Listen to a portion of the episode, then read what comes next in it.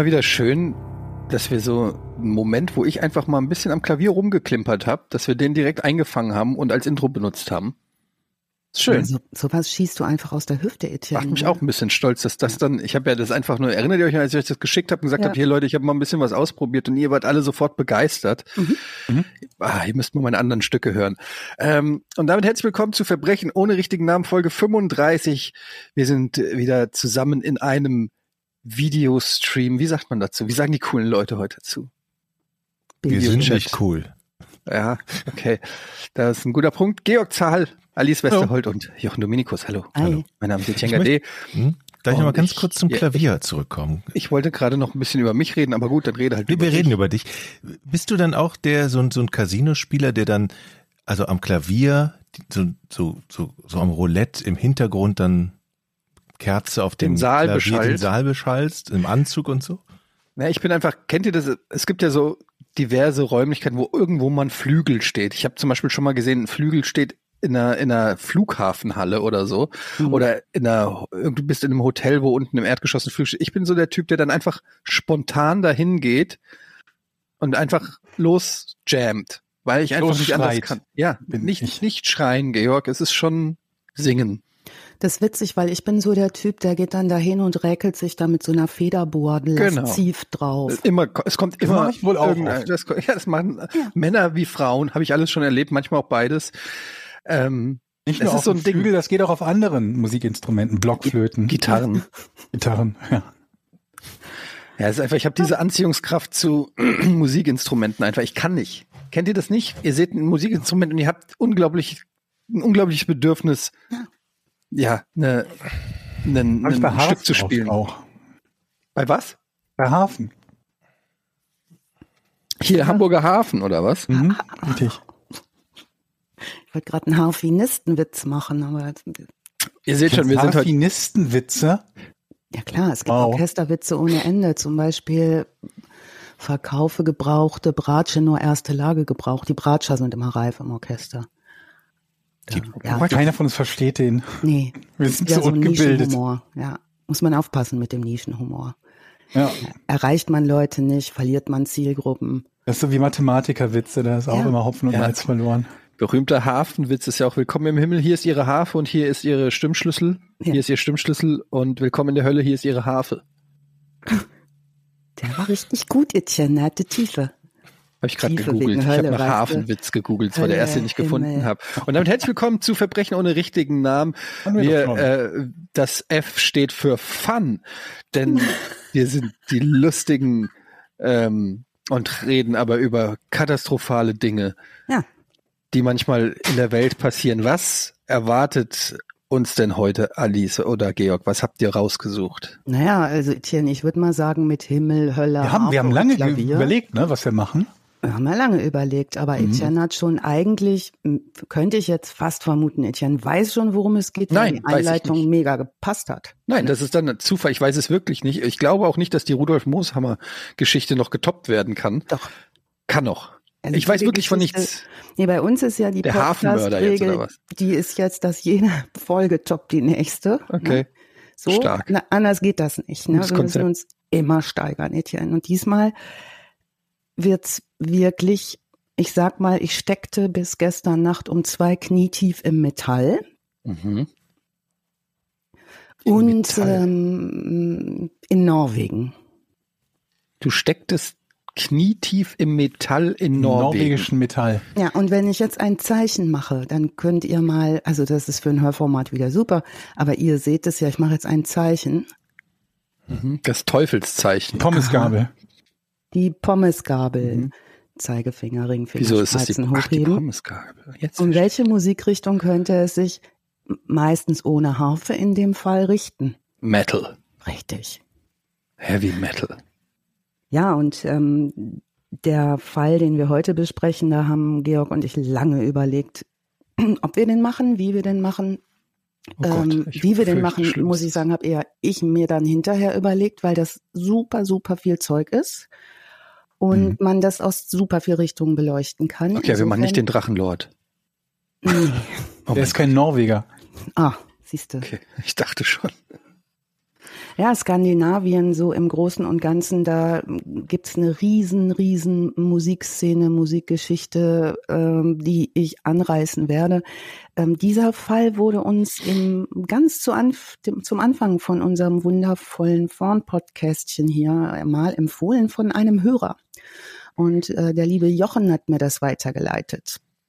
Und dieser Hörer hat gesagt, mach doch mal den. Und da habe ich schon gedacht, so, wow, that's much. Und man kann damit auch in vielen, vielen ähm, Sümpfen verloren gehen auf dem Rechercheweg.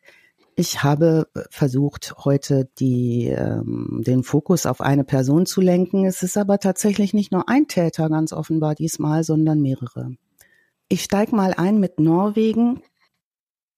Zu Norwegen, was fällt euch ein? NATO.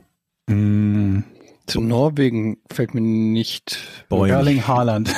Der war da noch nicht mal geboren. Als Magnus Carlsen. Bäume, Wart ihr da schon mal? Fjorde. Wälder, Nein. kalt. Ich war mal in Schweden als Kind, in Malmö. Echt? Ja. Cool. Der, ähm, eine Freundin von meiner Mutter da gelebt hat, aber auch kaum noch Erinnerung, ehrlich gesagt. Angeln. Norwegen ist ja tatsächlich eins der Länder, wo man sagt, da gibt's die beste Lebensqualität. Ne? Die sind an der Spitze des Lebensqualitätsindex ähm, in Nordeuropa. So un ungefähr fünf Millionen Einwohnerinnen und eine Fläche von 385.000 Quadratkilometer ungefähr. haben die nicht total viel Öl, die Norweger? da fragst du mich was, weißt du das?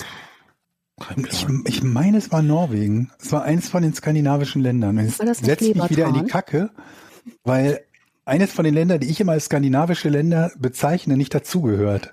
Von Norwegen, Schweden, Dänemark und Finnland. Mhm. Aber egal. Ich, ich meine, die wären irgendwie reich und haben viel Öl. Dann geht's einem doch immer gut.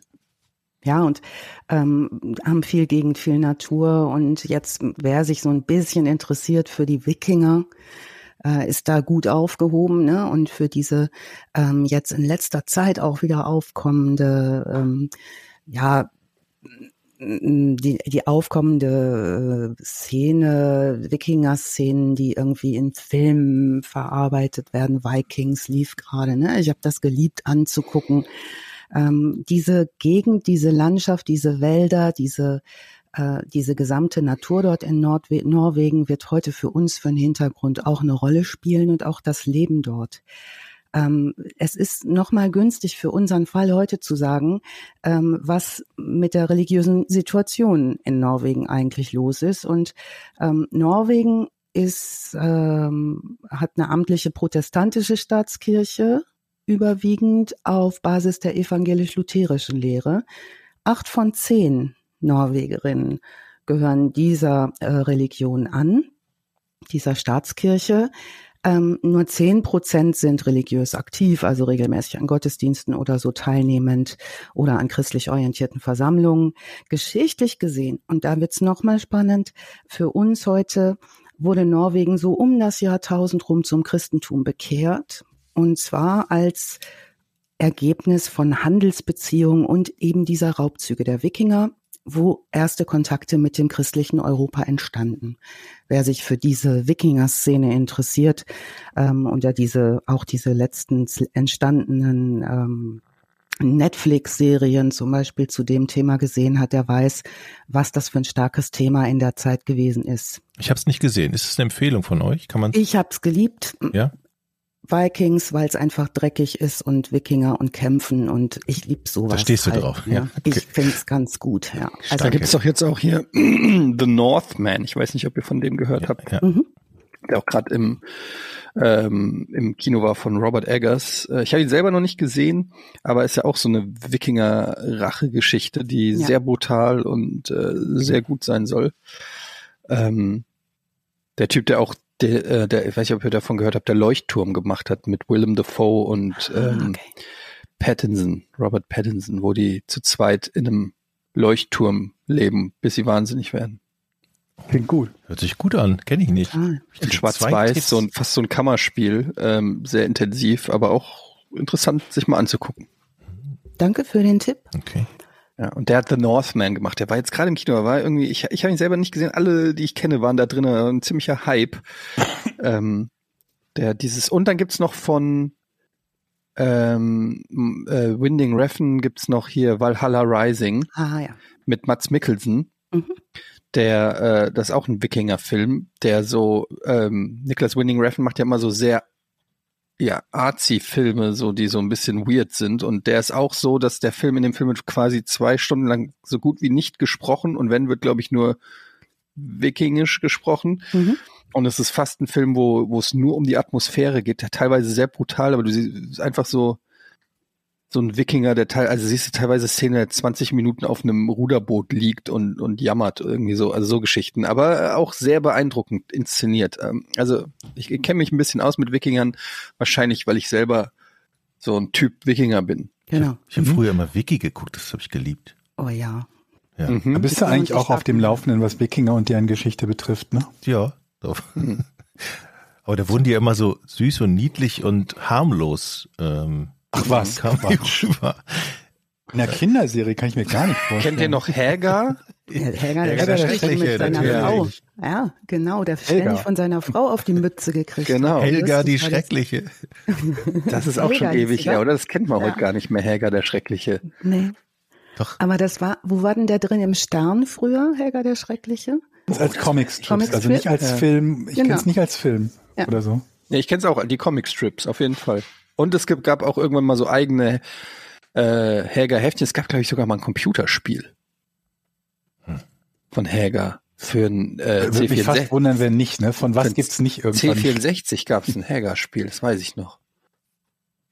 Das Naja. hätte ich euch als nächstes Schön. gefragt, weil ihr euch ja mit Gaming auskennt und ich mich jetzt so gar nicht. Oh ja. Gibt's da, äh, gibt's da was diese ähm, Mythologie oder diese, diese Szenerie oder diese Welten angeht, irgendein Computerspiel? Mega viel. Ja? Mhm. Mega viel. Ja. Also diese nordische, die sind vor allen Dingen immer wieder auch in, in allen möglichen äh, Computerspiel-Universen eingebaut, wo sie eigentlich gar nichts zu suchen haben. okay. Also zumindest Figuren, die angelehnt sind an Mhm. äh, nordische Mythologie. Bei World of Warcraft zum Beispiel gibt's einen Odin. Mhm. Der wird halt anders geschrieben als der, als der Odin, aber es gibt ganz, ganz, ganz viel Charaktere aus der nordischen Mythologie in unglaublich vielen Spielen und es sind mega beliebt, ähnlich wie in Filmen und Serien, die ja immer wieder mal, ne, Marvel-Universum Ja. zum Beispiel, die immer wieder mal vorkommen. Also ein mega beliebtes Thema, auf jeden God Fall. of War fällt mir da ein, der, der letzte, also God of War generell das Thema, aber gerade der letzte Teil, der spielt mit in, in dieser nordischen Mythologie und du triffst da auf diese ganzen,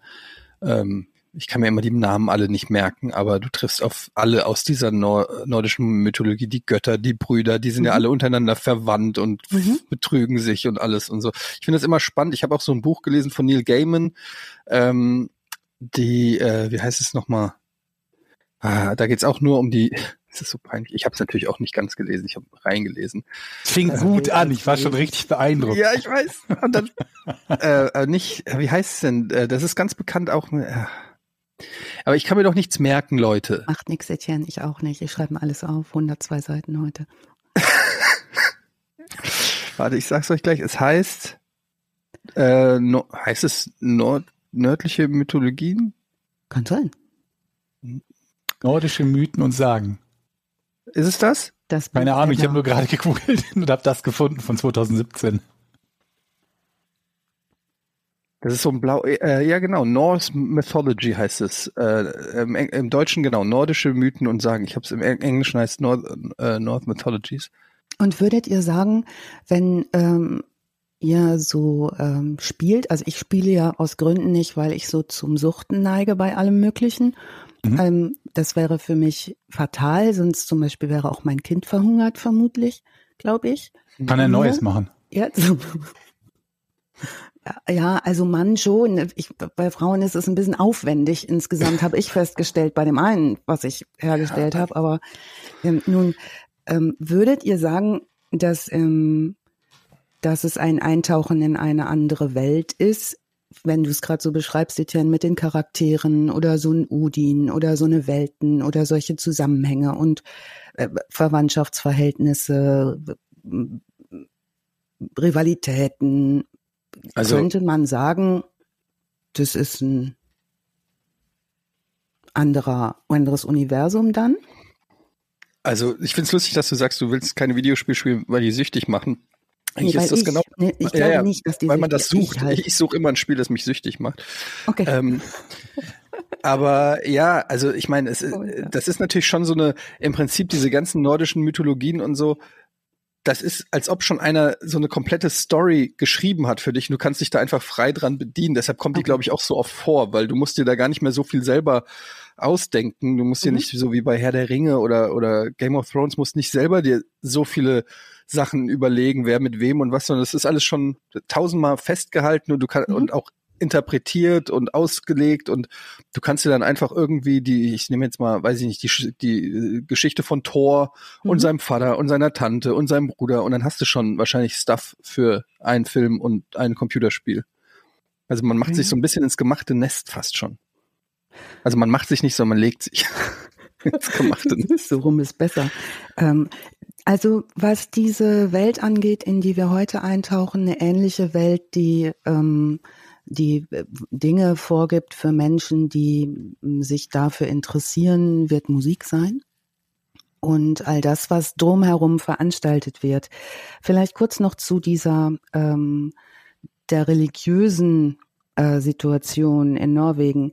Also äh, wir wissen, dass von der angelsächsischen Kirche, auch von Deutschland und von Dänemark, missionarische Aktivitäten ähm, ak ja, verschafften dem Christentum Bedeutung. Ne? Und ähm, die wiederum erlangte dann, die wiederum erlangten Vorherrschaft über diese beschriebenen Götter der traditionellen altnordischen Mythologie und vor allen Dingen auch der Naturverehrung. Ähm, die Frage ist jetzt, mh, ob diese Missionierung und die damit verbundene Verdrängung der alten Götter einen Impact hat. Und das wird heute immer mal wieder Thema sein. Ich habe es jetzt nur einmal so angerissen, weil wenn wir uns da ganz tief reindenken, kommen wir mit dem Fall nicht weiter. Und damit soll es ja nun losgehen. Also äh, kommen wir mal so zum soziokulturellen, ähm, was eine Rolle spielt in Norwegen. Ähm, ich habe ne, über die Sozialkultur in Norwegen ein bisschen was gelesen. Äh, so sagt zum Beispiel Asbjørn Dyrent, dass der ist Professor für Archäologie und religiöse Studien an der Norwegian University of Science and Technology in Trondheim. Und der sagt zum Beispiel, er geht davon aus, dass es in äh, Norwegen einen sehr starken Konformitätsdruck gibt. Traditionell in der Gesellschaft. Also ein, dass es wichtig sei, sich anzupassen.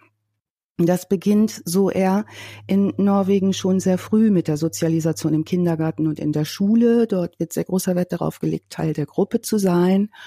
Und soziokulturell ist auch nicht erwünscht, dass man sich sehr abhebt. Also, dass man beispielsweise nicht zu laut ist oder aus der Reihe tanzt. Ähm, seiner Meinung nach hat Norwegen eine Kultur, in der Opposition nicht so sehr geschätzt ist, sondern dieser Gemeinschaftsgedanke im Vordergrund steht. Ähm, der Professor für Sozialanthropologie in Oslo, Thomas Eriksen, ist ähnlicher Meinung. Der sagt sogar, dass so eine Art Herdenzwang vorherrscht und dass man einem Strom einer allgemeinen Moral folgen solle, anstatt eine eigene zu entwickeln. Ähm, er ist unter anderem auch der Auffassung, jetzt kommen wir zu dem Genre, um dem Musikgenre, um den es heute, um das es heute geht, das sehr, sehr wichtig ist für unseren Fall.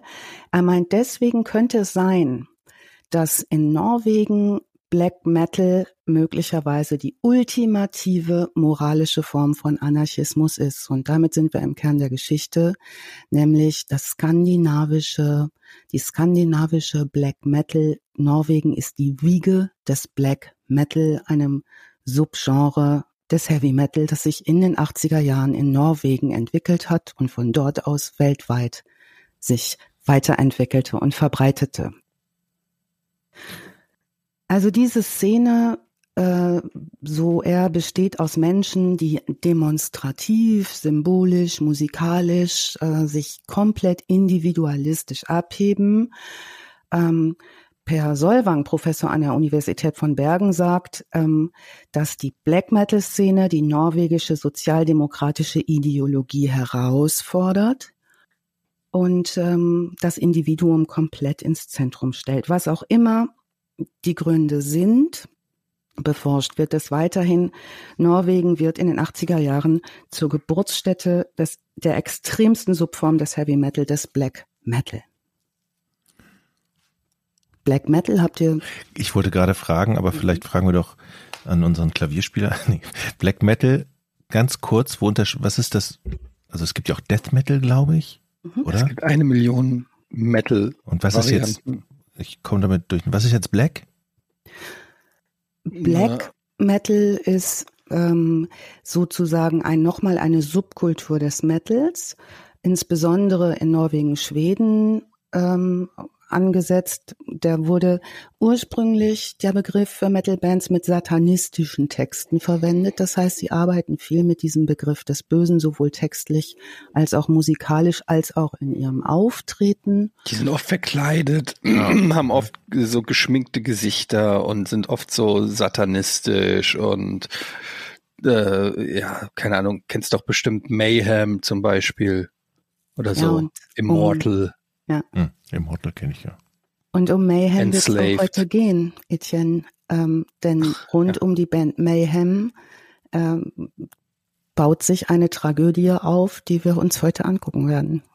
Okay. Ja. Also vielleicht zum Black Metal noch seit den 90er Jahren, es gab zwei Wellen. Es gab eine 80er Jahre Welle des Black Metal in Norwegen und dann in den 90er Jahren die zweite Welle des Black Metal. Ähm, ich steige nicht zu tief in die Musikgeschichte ein, weil selbst gestandene Musikjournalisten, die für die ähm, ganz großen Metal-Magazine schreiben, sich nicht einig sind, weil es so viele Strömungen gibt, wie man das in einem roten linearen Faden beschreiben kann. Ähm, grundsätzlich kann man aber sagen, ähm, dass äh, Bands mit heidnischen Symbolen arbeiten, mit nihilistischen, also Gott ablehnenden oder misanthropischen Inhalten arbeiten. Man kann immer sagen, es gibt eine Form von sehr gutturalem Gesang, den man als Musikleihe vielleicht eher als Geschrei in hohen Höhen und tiefen Tiefen benennen kann. Und es gibt eine große, einen großen Trend in diesen 80er Jahren parallel oder Nachentwicklung des Punkrock, eine ganz andere Form von Musik zu entwickeln. Und zwar auf Grundlage des bestehenden Metal, aber mit ähm, sehr, sehr brachialen Musikstil ähm, Methoden. Also das erste Album der Black Metal Szene kam von Dark Throne. Der Leiter dieser Band Gilve wird beschrieben als eher philosophischer Typ, auch mehr so ein ideologischer Typ dass diese Band ist sehr erfolgreich, gilt als die Band schlechthin. Der selbst beschreibt in einer Dokumentation, die ähm, Until the Light Takes Us heißt, in der viele dieser Mayhem Etienne-Mitglieder und auch er zu Wort kommen. Er beschreibt die norwegische Mentalität, die filmen ihn in dieser relativ ja, dunklen, kalten Szenerie in Fichtenwäldern, mit Schnee und ähm, er ganz schwarz gekleidet, lange Haare. Er sagt, die norwegische Mentalität ist so, du stehst draußen und wartest auf den Bus und jeder hält ein paar Meter Abstand. Mhm. Das sagt über Norwegen alles. Also ich kann gerne mal sagen, wie die aktuelle Besetzung von Mayhem, wie die, wie die heißen. Ja, gerne. Also wir haben natürlich im, am Gesang Attila Chiha, mhm. Gitarre Telloch, am Bass ist Necro Butcher, Jupp. oder Butcher. Am Schlagzeug ist Hellhammer und die andere Gitarre spielt Ghoul. Danke, Etienne. Und das beschreibt auch ungefähr, ähm, welche Schwierigkeiten ich in der Vorbereitung hatte, weil die alle mehrere Namen haben. Einmal die norwegischen Namen und dann solche Namen, wie wir es schon fast kennen aus der Folge, könnt ihr euch erinnern, als es um die St. Pauli-Morde ging und die Szene dort, wo alle irgendwie noch mal so einen Extranamen haben. Es ne? klingt und, wie eine War mhm. World of Warcraft Gilde ein bisschen. Mhm. Also mhm. ähm, wir tauchen ein in diese Szene mm, und ähm, es gibt Menschen, die sich für diese Musik extrem interessieren, da auch extrem gut Bescheid wissen. Ähm, der ähm, Darkthrone Gilve Fenris Nagel wird befragt. Der sagt über äh, den äh, einen der Musiker, ähm, das folgt einfach keiner traditionellen Songstruktur. Viele dieser Musiker in, interessieren sich in den 80er, 90er Jahren auch für Politik, was auch an der Situation für junge Menschen in Norwegen liegt. Jetzt könnte man sagen, Mensch, da leben doch die glücklichsten Leute, aber es gibt wohl offenbar einen Konformitätsdruck, ähm, über den wir heute noch sprechen werden. Ähm, wir haben es heute im weitesten Sinne zu tun mit dieser sehr damals noch sehr kleinen entstehenden Black Metal Szene.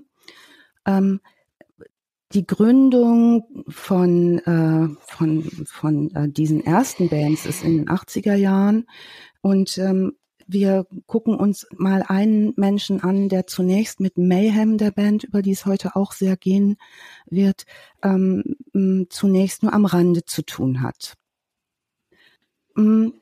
Der ähm, heutige Hauptdarsteller, der immer wieder in, in Szene gesetzt werden wird, der auch viel interviewt wurde zu dem Thema, ähm, heißt Vark Vikernes.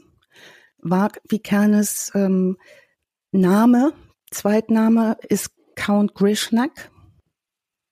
Der werden wir also zwischendurch immer wieder switchen zwischen Count Grishnak und ähm, Vark Vikernes. Der ähm, wird später von der Presse auch der Graf genannt. Und dass er durch die Presse geht, lässt schon ahnen, ähm, dass da eine Menge ähm, passiert ist auf dem Weg. Also er wird 1973 in Norwegen geboren, also so roundabout unser Jahrgang, äh, in Bergen, in der norwegischen Stadt Bergen. Bergen könnt ihr euch vorstellen, wie, ja, also wenn, wenn man auf ein Bild auf Bergen hat, es liegt am Wasser und im Hintergrund sind gleich hohe Gebirgsmassive, so fjordartig. Das ist schon sehr, sehr pittoresk. Diese klassischen roten Holzhäuschen stehen da an der Küste. Der sagt selbst, ähm, er ist dort in einem sehr homogenen, sehr ruhigen Dorf Bergen äh, geboren. Es gab keine Gewalt, keine Kriminalität, alles sei perfekt gewesen. Ähm, die Kindheit war überwiegend in der Natur, hat draußen gespielt, es gab keine Problem, Probleme bis ungefähr zur Pubertät. Und ähm, ihn selbst kann man immer wieder zu Wort kommen lassen, sind viele, viele Dokumentationen auch da, die ihn zu Wort kommen lassen. Wir versuchen aber mal den Blick von außen zu nehmen, weil das, was er sagt, häufig sich verändern wird im Laufe der Zeit und auch nicht immer so stichhaltig ist. Geboren wird er als Christian Vikernes, Vark äh, Vikernes. Ähm, der ist auch, wie gesagt, bekannt unter dem Pseudonym Count Grishnak oder äh, Greven oder der Graf. Ähm, ja, er gründet in den 80er Jahren dann eine Metalband namens Bursum und ähm, ist als Autor und Aktivist sehr früh ein Vertreter eines rechtsextrem ausgelegten Neuheidentums also eine Rückwendung von der Christianisierung ähm, hin zu ähm, der ja der Rückwendung zu dieser nordischen Mythologie. Ähm, er in der Pubertät gründet er schon relativ früh, fängt an Gitarre zu spielen, Musik, wendet sich Metal sowieso zu, ähm, gründet zusammen mit zwei Freunden zunächst eine Band, die heißt Kalaschnikow. Die wird später umbenannt in Urukai. Ähm, dann spielt er unter anderem mit ähm, Oliver Aikemo, der später bei Immortal in der Death Metal Band Old Funeral sagt dann später, er sei da nur Gastmusiker gewesen. Ähm, er macht also einige Projekte mit und ähm, wird von Alchemo in einem Projekt namens Satanel in der Black Metal Szene auch in die Black Metal Szene eingeführt. Im Laufe der Zeit freundet er sich mit dem Mayhem-Gitarristen Eustein Euronymous Asef an. Und ähm, das wird eine große Rolle spielen. Also, wenn wir ihn noch mal hören, mh, mm, er sagt, es, dieses Norwegen, dieses Bergen, in dem er aufgewachsen ist, war so, dass sie eigentlich machen konnten, was sie wollten, solange sie angepasst lebten. Er beschreibt seine Eltern selbst als konservativ und sehr darauf achtend, dass die Konventionen eingehalten werden. Er beschreibt zum Beispiel auch, dass es dort erst ab 1991 oder 92 ein McDonald's gab. Das ist ein Interview aus dem Jahr 2008 mit ihm. Und ähm, er sagt, als es soweit war, nahmen wir unser Gewehr und unsere Fahrräder und fuhren damit zu McDonalds und schossen auf die Fenster. Okay. Klingt ganz normal, ne? Mhm.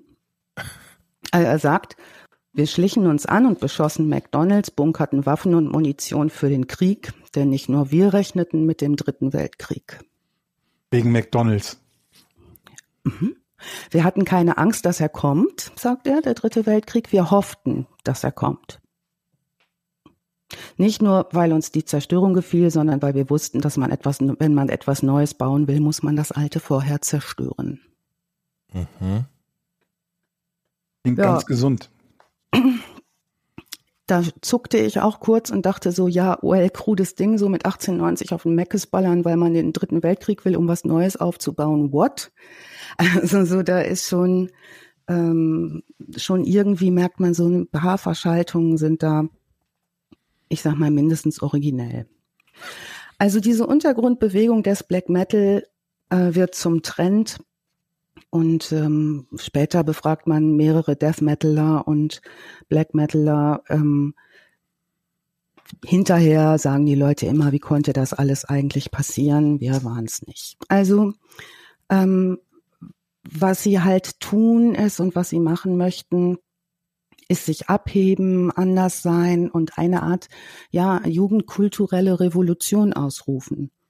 Und das tun sie vor allen Dingen, wie kann man Erwachsenen am besten auf den Nerven gehen und denen sagen, ich habe keine Lust auf das, was du mir hier anbietest. Und man auf McDonalds schießt. ja, auf McDonalds schießen und Krach machen. Mhm.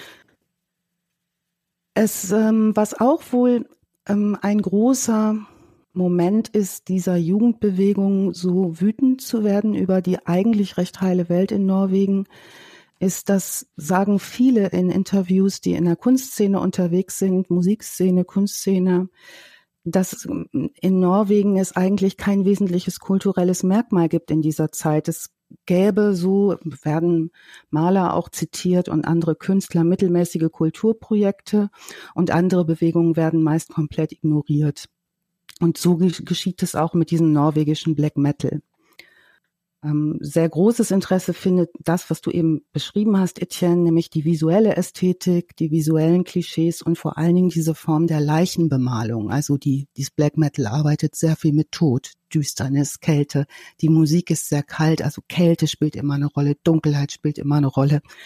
Ähm, und so ähm, wird es dort, also auch musikalisch, gehen die das so an, dass sie beispielsweise schlechtmöglichste Musikqualitäten auch produzieren in Abgrenzung zu Musikproduktion. Beispielsweise nehmen die ihre ersten Songs nicht mit guten Studiomikros oder so auf, die es ja gibt und an die man kommen könnte, sondern beispielsweise mit Absicht brüllen sie in ein billiges Headset, damit es noch schlechter klingt.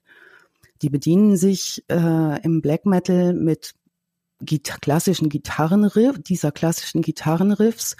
Und da ist ähm, Euronymous, der Gitarrist, ein, der Gitarrist von Mayhem, einer derer, die das klassische Black Metal Gitarrenriff erfinden. Also er gilt als Begründer sozusagen dieser, des klassischen Black Metal Gitarrenriffs. Das könnt ihr euch so vorstellen, wenn ihr ein bisschen Gitarrenahnung habt. Ihr nehmt einen Akkord, schlagt den dreimal rauf, also von unten nach oben über die Seiten und einmal runter. Und so verbinden sich diese Töne zu einem sehr metallischen, sehr kalten Klang. Wer Black Metal Sound mal hören will, hat ungefähr wird dieses Riff hören. Was ähm, machen jetzt diese Leute? Also Euronymous beispielsweise ähm, gründet einen Shop in Oslo. Das wird so ein Laden, wo die sich auch treffen können. Und die Gemeinschaft, diese kleine Gemeinschaft dieser Black Metal Szene wird sammel, da wird der, der Shop Sammelpunkt für diese Szene. Also die Mayhem-Leute und auch unser heutiger Hauptdarsteller ähm, der, die werden ähm, in diesem höhlenartigen Schuppen ähm, treffen die sich häufig, halten alles so dunkel wie möglich. Also so könnt ihr es euch vorstellen, da stehen überall Kerzen, Pentagramme an der Wand, Waffen, Helme, Schädel, Plattencover von den wichtigsten Vertretern der Szene, Bands wie Venom, Celtic Frost, Bathory, umgedrehte Kreuze hängen da, Säbel, Morgensterne, Teufelsmasken. Das ist ein riesiger Laden. Eine Zeit lang wohnt auch äh, Varg, also Count Grishnek dort, wohnt da im Keller. Ähm, und es wohnt noch jemand da, nämlich Bert, genannt Faust. Der wohnt, wie in der Doku beschrieben wird, in einer der Dokus hinter dem Ladentisch. Euonymus, der ähm, Gitarrist der Mayhem Band, wohnt in einem kleinen Verschlag unter dem Dach des Hauses und dort ähm, ja, arbeitet eben auch dieser Bert, auf den kommen wir später nochmal zurück. Ähm, der ist Schlagzeuger bei einer anderen Band. Alle sehr, sehr jung. Also die sind alle in der, in der Phase um die 18, 19, 20 Jahre alt. Dieser Bert beispielsweise, der gerät in diesen Laden, diesen legendären und in der Metal-Szene fast verehrten Laden.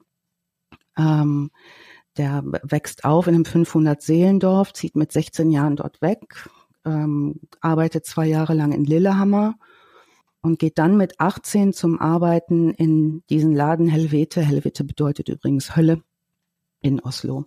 Wir kommen später nochmal zu ihm, merkt euch den, äh, den Namen gerne.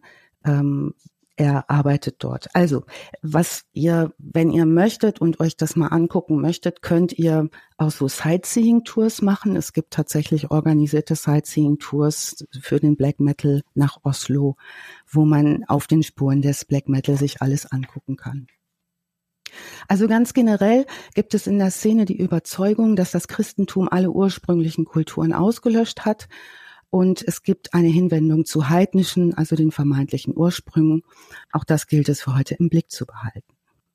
Da gibt es viel, viel krude Interviews, die ich mir alle angeguckt habe. Also auch Wag berichtet später von dieser Auslöschung der alten Kultur und präsentiert so ein ganz, ja, an Schwurbelei grenzendes Gemisch aus Geschichtsneuerfindungen.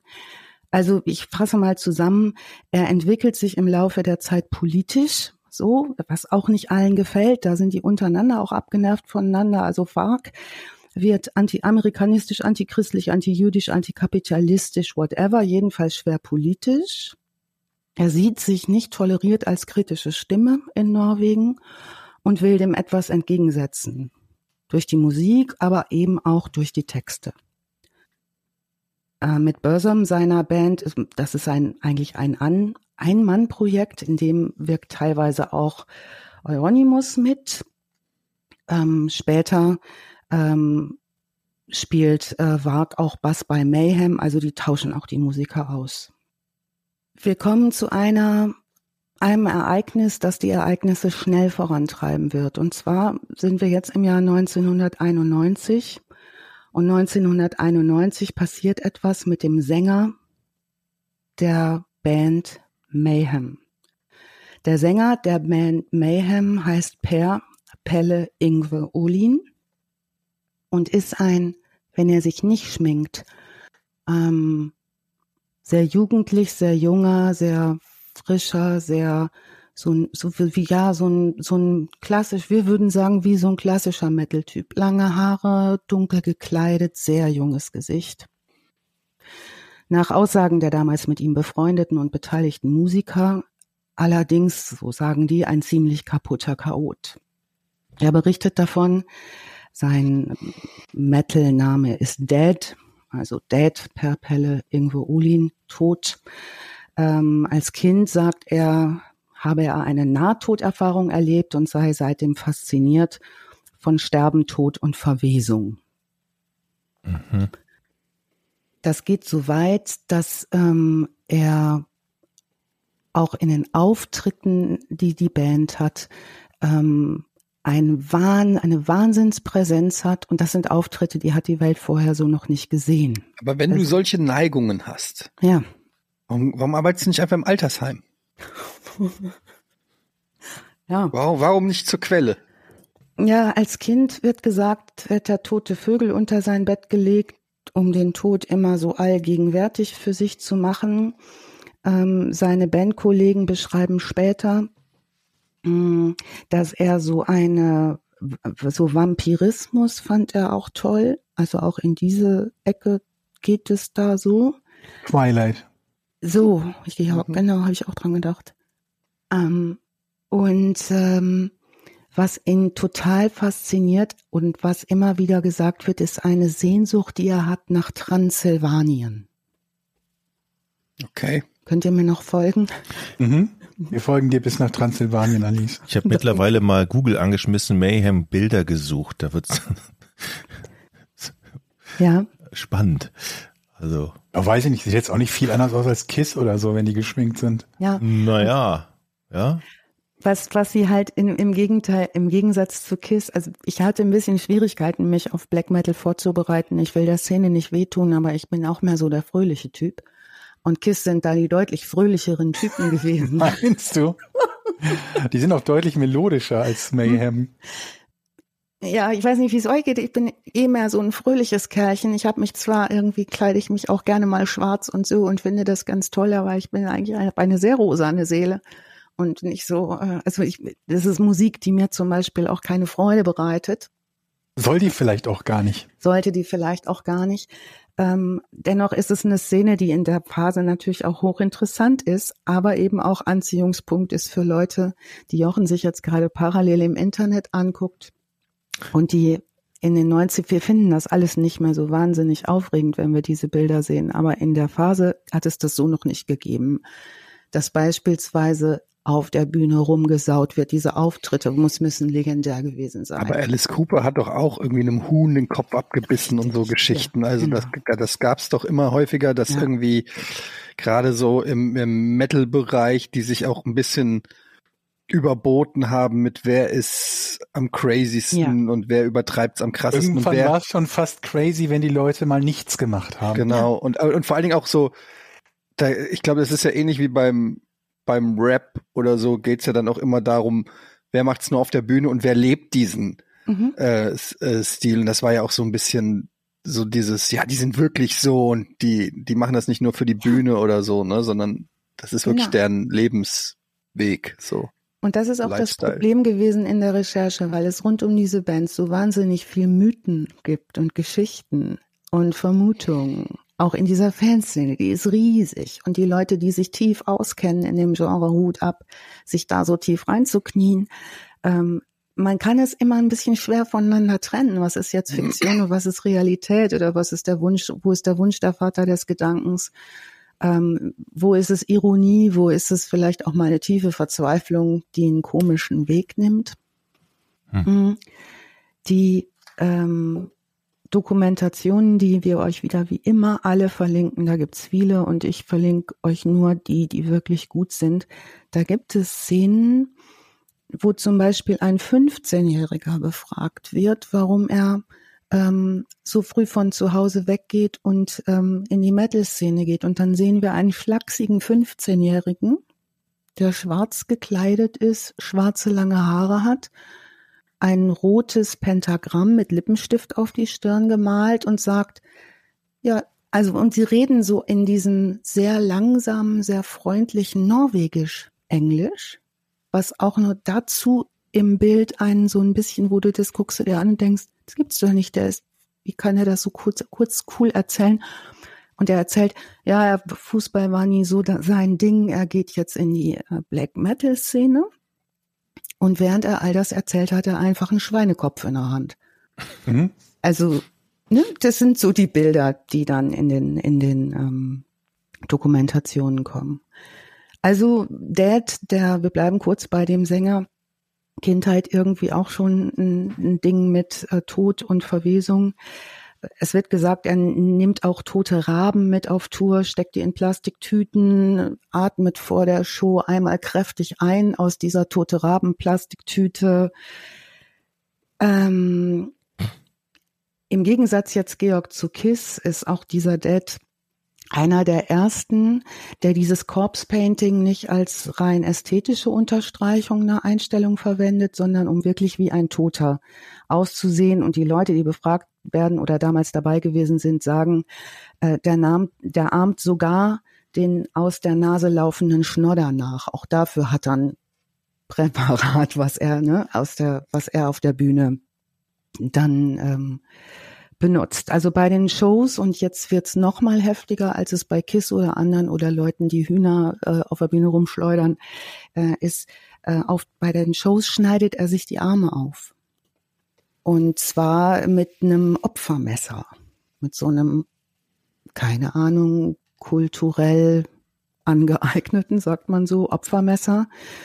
Ähm, was er auch tut, damit er einigermaßen vermodert aussieht auf der Bühne, ist, dass er seine Bühnenklamotten mehrere Tage lang vor der Show vergräbt im Garten, damit die ordentlich modrig aussehen. Also das ist so das, was im Hintergrund passiert. Die sind heute übrigens, wir nehmen ja am 13. Mai auf, heute in Barcelona, Mayhem. Sehe ich gerade. Die sind auf Tour. Mhm. Am 24. sind sie in Mannheim. Kann man mal vorbeigehen dann. Wenn die Sonne da scheint, werden die aber ganz braun. Wie doof, ne? Viele Konzerte geben ja. die. Läuft. Nun, ähm, dieser Einstieg dieses Sängers Dad, der zu dem Zeitpunkt sehr jung ist, markiert einen absoluten Wendepunkt für die Band. Was auch passiert ist, dass die Band immer mehr vergeistigt, allen voran auch dem das Bandmitglied äh, Euronymous ähm, diese Todessehnsucht, die da zur Schau getragen wird, ähm, macht auch, dass es immer signifikant noch schwärzer und finsterer wird. Ähm, es gibt einen berühmten Song, der heißt Freezing Moon, ein frierender Mond, der beschreibt auch textlich nochmal, ähm, dass ähm, ja die die Haltung, die dahinter steht. Mm, also wir merken so, der Dad ist nicht so ähm, stabil, wie man sich das konform wünschen könnte, ja, ähm, sondern der macht schon alles Mögliche anders. Was auch ist, ist, dass diese ganze Mayhem Band etwa 30 Kilometer von Oslo in einem eigenen Haus als Band zusammenwohnt. Also, Wie riecht es da wohl? Mit der Rabentüte und den Moderklamotten. Nun, ähm, mit Sicherheit nicht so gut, denn dieses Sammeln toter Tiere ähm, fällt schon auch in der Phase auf. Mm, die ganz klaren Depressionen, die er da hat, ähm, leitet er so um zu Okkultismus, zu Satanismus. Ähm, er, er lehnt auch diesen Death Metal Trend total ab ne, und sagt irgendwie jetzt, wenn hier irgendwas trendig wird, ist schwierig. Ja. Er ist eher introvertiert, depressiv, ähm, autoaggressiv, ne, was er ja auch auf der Bühne austobt.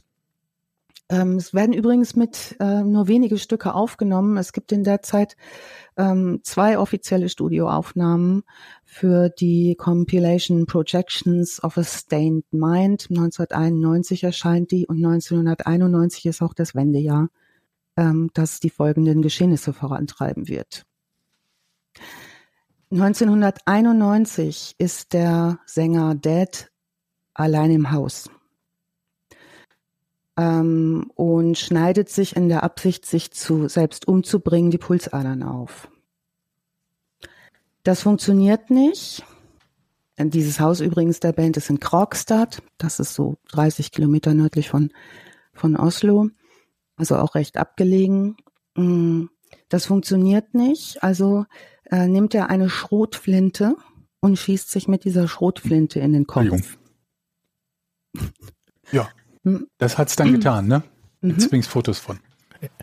Ja, und das Foto, das Foto, das es davon gibt, entsetzlicherweise, ist ein Foto, das ich jetzt. War das nicht Cover bei irgendeinem ja, Album? Ja, das. Ähm, jetzt fragt man sich, wer kommt denn an so ein Foto und wer macht denn dieses Foto? Und jetzt könnte man sagen, oh, vermutlich die Polizei, ne? Die den dann findet oder einer Bescheid sagt, hier ist was passiert. Der hat ein liegt auf dem Sofa, hat ein T-Shirt an, da steht Transylvania drauf. Äh, das Foto ist in Farbe und vor seinem Kopf liegt sein Gehirn. Also Gehirn weggeblasen findet da wirklich eine ganz klare ähm, Ausdrucksweise. Ähm, ziemlich dramatische Geschichte, ähm, aber das Foto entsteht nicht, weil die Polizei das macht, sondern weil Euronymous, der Gitarrist, der findet seinen Körper und ähm, fotografiert den, bevor er der Polizei und den anderen Bandmitgliedern Bescheid sagt und sagt auch später, die können sich irgendwie auch alle gar nicht so wahnsinnig gut leiden, hat man so das Gefühl, sagt auch später, naja, es ist schade, dass er tot ist, aber ich habe wenigstens das Foto gemacht. Er hat extra dafür noch eine Kamera gekauft, ne? Also nee, er hatte erst eine Polaroid. Ach echt? Ich habe gelesen, Polaroid. dass er, dass er die, die Kamera gekauft hat, nachdem er ihn gefunden hat. Gefunden, in den Laden gegangen, Kamera gekauft, Foto gemacht und dann die Polizei gerufen. Ja, also da gibt es so viele verschiedene Aussagen. Ja, vermutlich. Ich meine, wenn sowas passiert, ne, da gibt's die dollsten Geschichten, die dann ja auch immer wieder eine neue Wendung bekommen. Fakt ist aber, dass er das Foto gemacht hat und dass in einer Dokumentation kommt der Schlagzeuger der Band zu Wort, der sagt, er hat das entwickelt. Und du kannst ja schlecht irgendwie mit so einem Foto hingehen und sagen irgendwie, bring das mal zum Fotopost oder so und entwickel mir doch mal meine Bilder. Na, spätestens dann, da zum Beispiel, das würde gegen diese Polaroid-Kamera-Geschichte sprechen.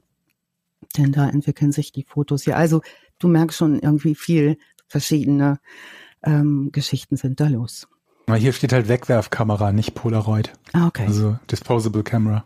Ja, und wir sind in den 90ern und auch da gilt es immer wieder, sich dran zu erinnern, dass vieles sich nicht so schnell rumspricht, wie das heutzutage der Fall wäre. Mhm. Über mal schnell das Smartphone zücken und irgendwie ne, verschicken, keine Ahnung, wie das heute gegangen wäre. Nun, ähm, Dead hat sich suizidiert. Der bisherige Bassist, den du eben schon benannt hast, äh, Etienne, nämlich Neko Butcher, steigt daraufhin aus. Die Band hat Schwierigkeiten untereinander. Ähm, es gibt tatsächlich Leute in der Band, die das alles irgendwie auch nicht mehr witzig finden. Äh, Wark wendet sich im Lauf der Zeit jetzt dieser Art Neuheidentum zu. Das nennt man auch Neopaganismus. Das kannte ich auch noch nicht. Dieses Neopaganismus, Neuheidentum, das bezeichnet eigentlich so seit dem 19. Jahrhundert aufkommende religiöse kulturelle Strömungen, die sich vor allem an antiken keltischen, germanischem, slawischem Heidentum orientieren und an außereuropäischen ethnischen Religionen. Jetzt hätten wir gerne mal gewusst, wie immer, ne, Georg, statistisch gesehen, wie viele Leute gibt's denn da, die so einem Neuheidentum anhängen? Ähm, sind statistisch super schwer zu erfassen, weil sie nicht in großen Organisationen zusammengefasst sind, sondern eher subkulturell äh, orientiert sind. Ähm, man schätzt weltweit mehrere Millionen Leute sind in solchen neuheidnischen ähm, Geschichten organisiert. Eine Wicca-Bewegung beispielsweise ist in Amerika da relativ groß. Ähm, gut. Bei Wag, unserem Hauptdarsteller heute, sind ähm, vor allen Dingen die Beziehung zu Odin, Thor und Freya äh, wichtig, also zu diesen alten nordischen äh, Göttern. Ähm, er bezeichnet die christliche Taufe als symbolischen Ritualmord und er nervt eigentlich ziemlich alle um ihn rum mit diesem Scheiß. Also die sitzen da in diesem Helvete-Laden und es gibt so eine Spaltung untereinander, auch über dieses Politische, dieses Religiöse, weil eigentlich sind das auch alles Kids, die Spaß haben wollen oder irgendwie wild sein wollen. Und jetzt hört es halt auf, irgendwie witzig zu sein. Und wag meins ernst, es folgen jetzt in Folge äh, Brandstiftungen an vier Kirchen in Norwegen, die spektakulär sind. Wag es zunächst nichts nachzuweisen, aber Teile der Szene unterstützen diese Kirchenbrände, die zwischen 91 und 93 geschehen. Denen fällt auch eine mittelalterliche Stabkirche zum Opfer. Und, ähm, und in der Szene ist die Rede von einer Renorvegisierung, also dem Abbrennen der christlichen Kirchen. So, es brennen da diese Kirchen. Prinzipiell sind Kirchenbrände in Norwegen nicht erst in 90er Jahren aufgetreten. Ähm, bis dahin beschädigte oder zerstörte Kirchen sind nicht immer mutwillig zerstört worden als Zeichen der Ablehnung gegen das Christentum, sondern sind oft Blitzschlägen zum Opfer gefallen, weil die eben auch komplett aus Holz gebaut waren. Also brandsicher waren die nicht. Ähm, in Norwegen gibt es 58 historische Stabkirchen, die aus dieser mittelalterlichen Zeit sind. Die gehören zu den historischen Schätzen des Landes wenn ihr diese Stabkirchen mal googelt, die sehen gar nicht so spektakulär aus. Die, ne, die sieht man manchmal auch gar nicht inmitten von Häusern. Ähm, das ist eine ganz spezielle Bauweise mit vier Stützpfählen, also norwegisch Stav. Die sind immer in den Ecken des Hauptraums und das verbaute Holz wird verarbeitet und mit Pech schwarz gestrichen. In diesen Kirchen findet man manchmal noch pagane Schnitzereien, zum Beispiel in einer in Stabkirche in Hegge, da sieht man eine einäugige Figur. Da vermutet man, das könnte Odin sein, denn diese Kirchen sind gebaut worden ursprünglich nach der Christianisierung auf die alten heidnischen Gebetsstätten, Götterstätten. 1992 bis 1993 in dieser Phase, also nach dem Tod von Dead und nach dieser Politisierung und Entwicklung, ähm, ist bei diesen Kirchenbränden nicht nur die Rede davon, dass das diese Gruppe war, diese äh, Black Circle, die im Helvete sich treffen, sondern es ist auch die Rede von Nachahmungstätern. Also man kann mit bei diesen Kirchenbränden, die da passieren, eigentlich von Gewaltexzessen sprechen. 1992 äh, brennt die Fantoft-Stabkirche in Bergen nahezu komplett ab. Die wurde in, äh, im Jahr 1150 gebaut und 1883 umge sozusagen umtransportiert nach Bergen. Äh, 6. Juni 92 brennt vollständig ab, da gibt es Filmmaterial. Die brennende Kirche wird später eins der Mayhem-Cover zieren. Ähm, kann man Lichterloh brennen sehen in den Morgenstunden. Ehemalige Bandmitglieder sagen, Wag selbst hätte Dutzende Kirchen niedergebrannt. Im Hauptverdacht steht Euronymous, also der, der den Dead gefunden und fotografiert hat. Der steht auch im Hauptverdacht, hat aber vermutlich nichts damit zu tun gleichzeitig gehen Streitereien zwischen diesen beiden Alpha-Tieren los, also zwischen Varg und Euonymus, dem Arset mit Nachnamen heißt er. Ähm, der Varg beklagt zum Beispiel, dass sich der Euonymus so als eine Art Godfather des Black Metal, der Black Metal Mafia aufpumpt. Also die gehen auch los und geben damit an, wie diese Kirchen brennen. Ähm, das tun die nicht nur, indem sie das erzählen und sich das verbreitet, sondern was sie tun ist, dass sie Zeitungsinterviews geben. Das heißt, ab jetzt sitzt auch die Presse mit drin, denn das ist schon ein Ereignis, dass dort diese Kirchen alle brennen.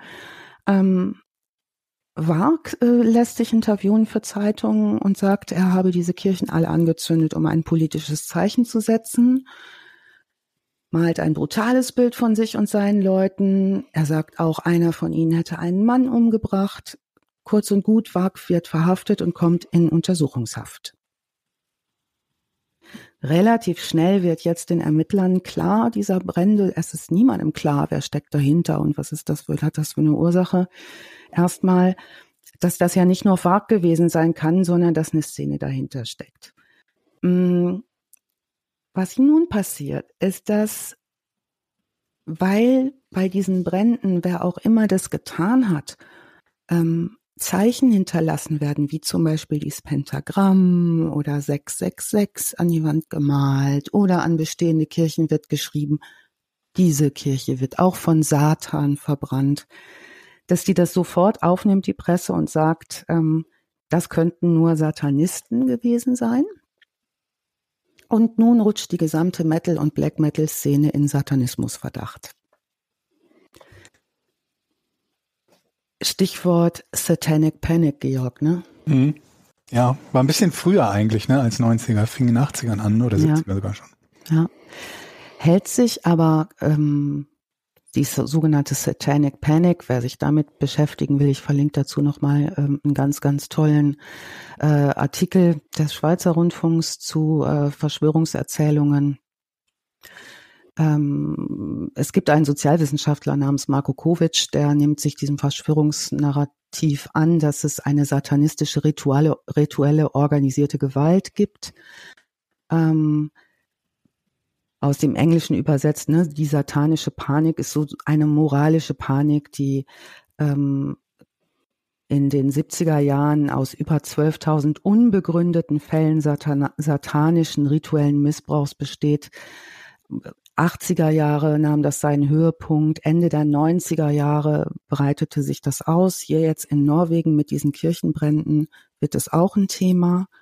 Ähm, und bis heute bestehen diese Ideen bis hin in politische Kreise, Wissenschaftskreise, dass geglaubt wird, es gäbe satanische Verschwörungen und sowas wie organisierte rituelle Morde. Vor allen Dingen halt, dass es halt Leuten vorgeworfen wurde, die damit nur wirklich nichts am Hut haben. Ja. Also irgendwelche ganz normalen Rockbands oder irgendwelche genau. Privatpersonen und dann, weil derjenige ein Black Sabbath Poster zu Hause hatte, kam dann der, vielleicht hatte er irgendwie ein satanisches Motiv gehabt und so weiter und so fort. Ja. Das war halt irgendwie, also Mitte der 80er oder in den 80ern war dieses, diese Art von Panik unglaublich groß, gerade in den USA. Ja.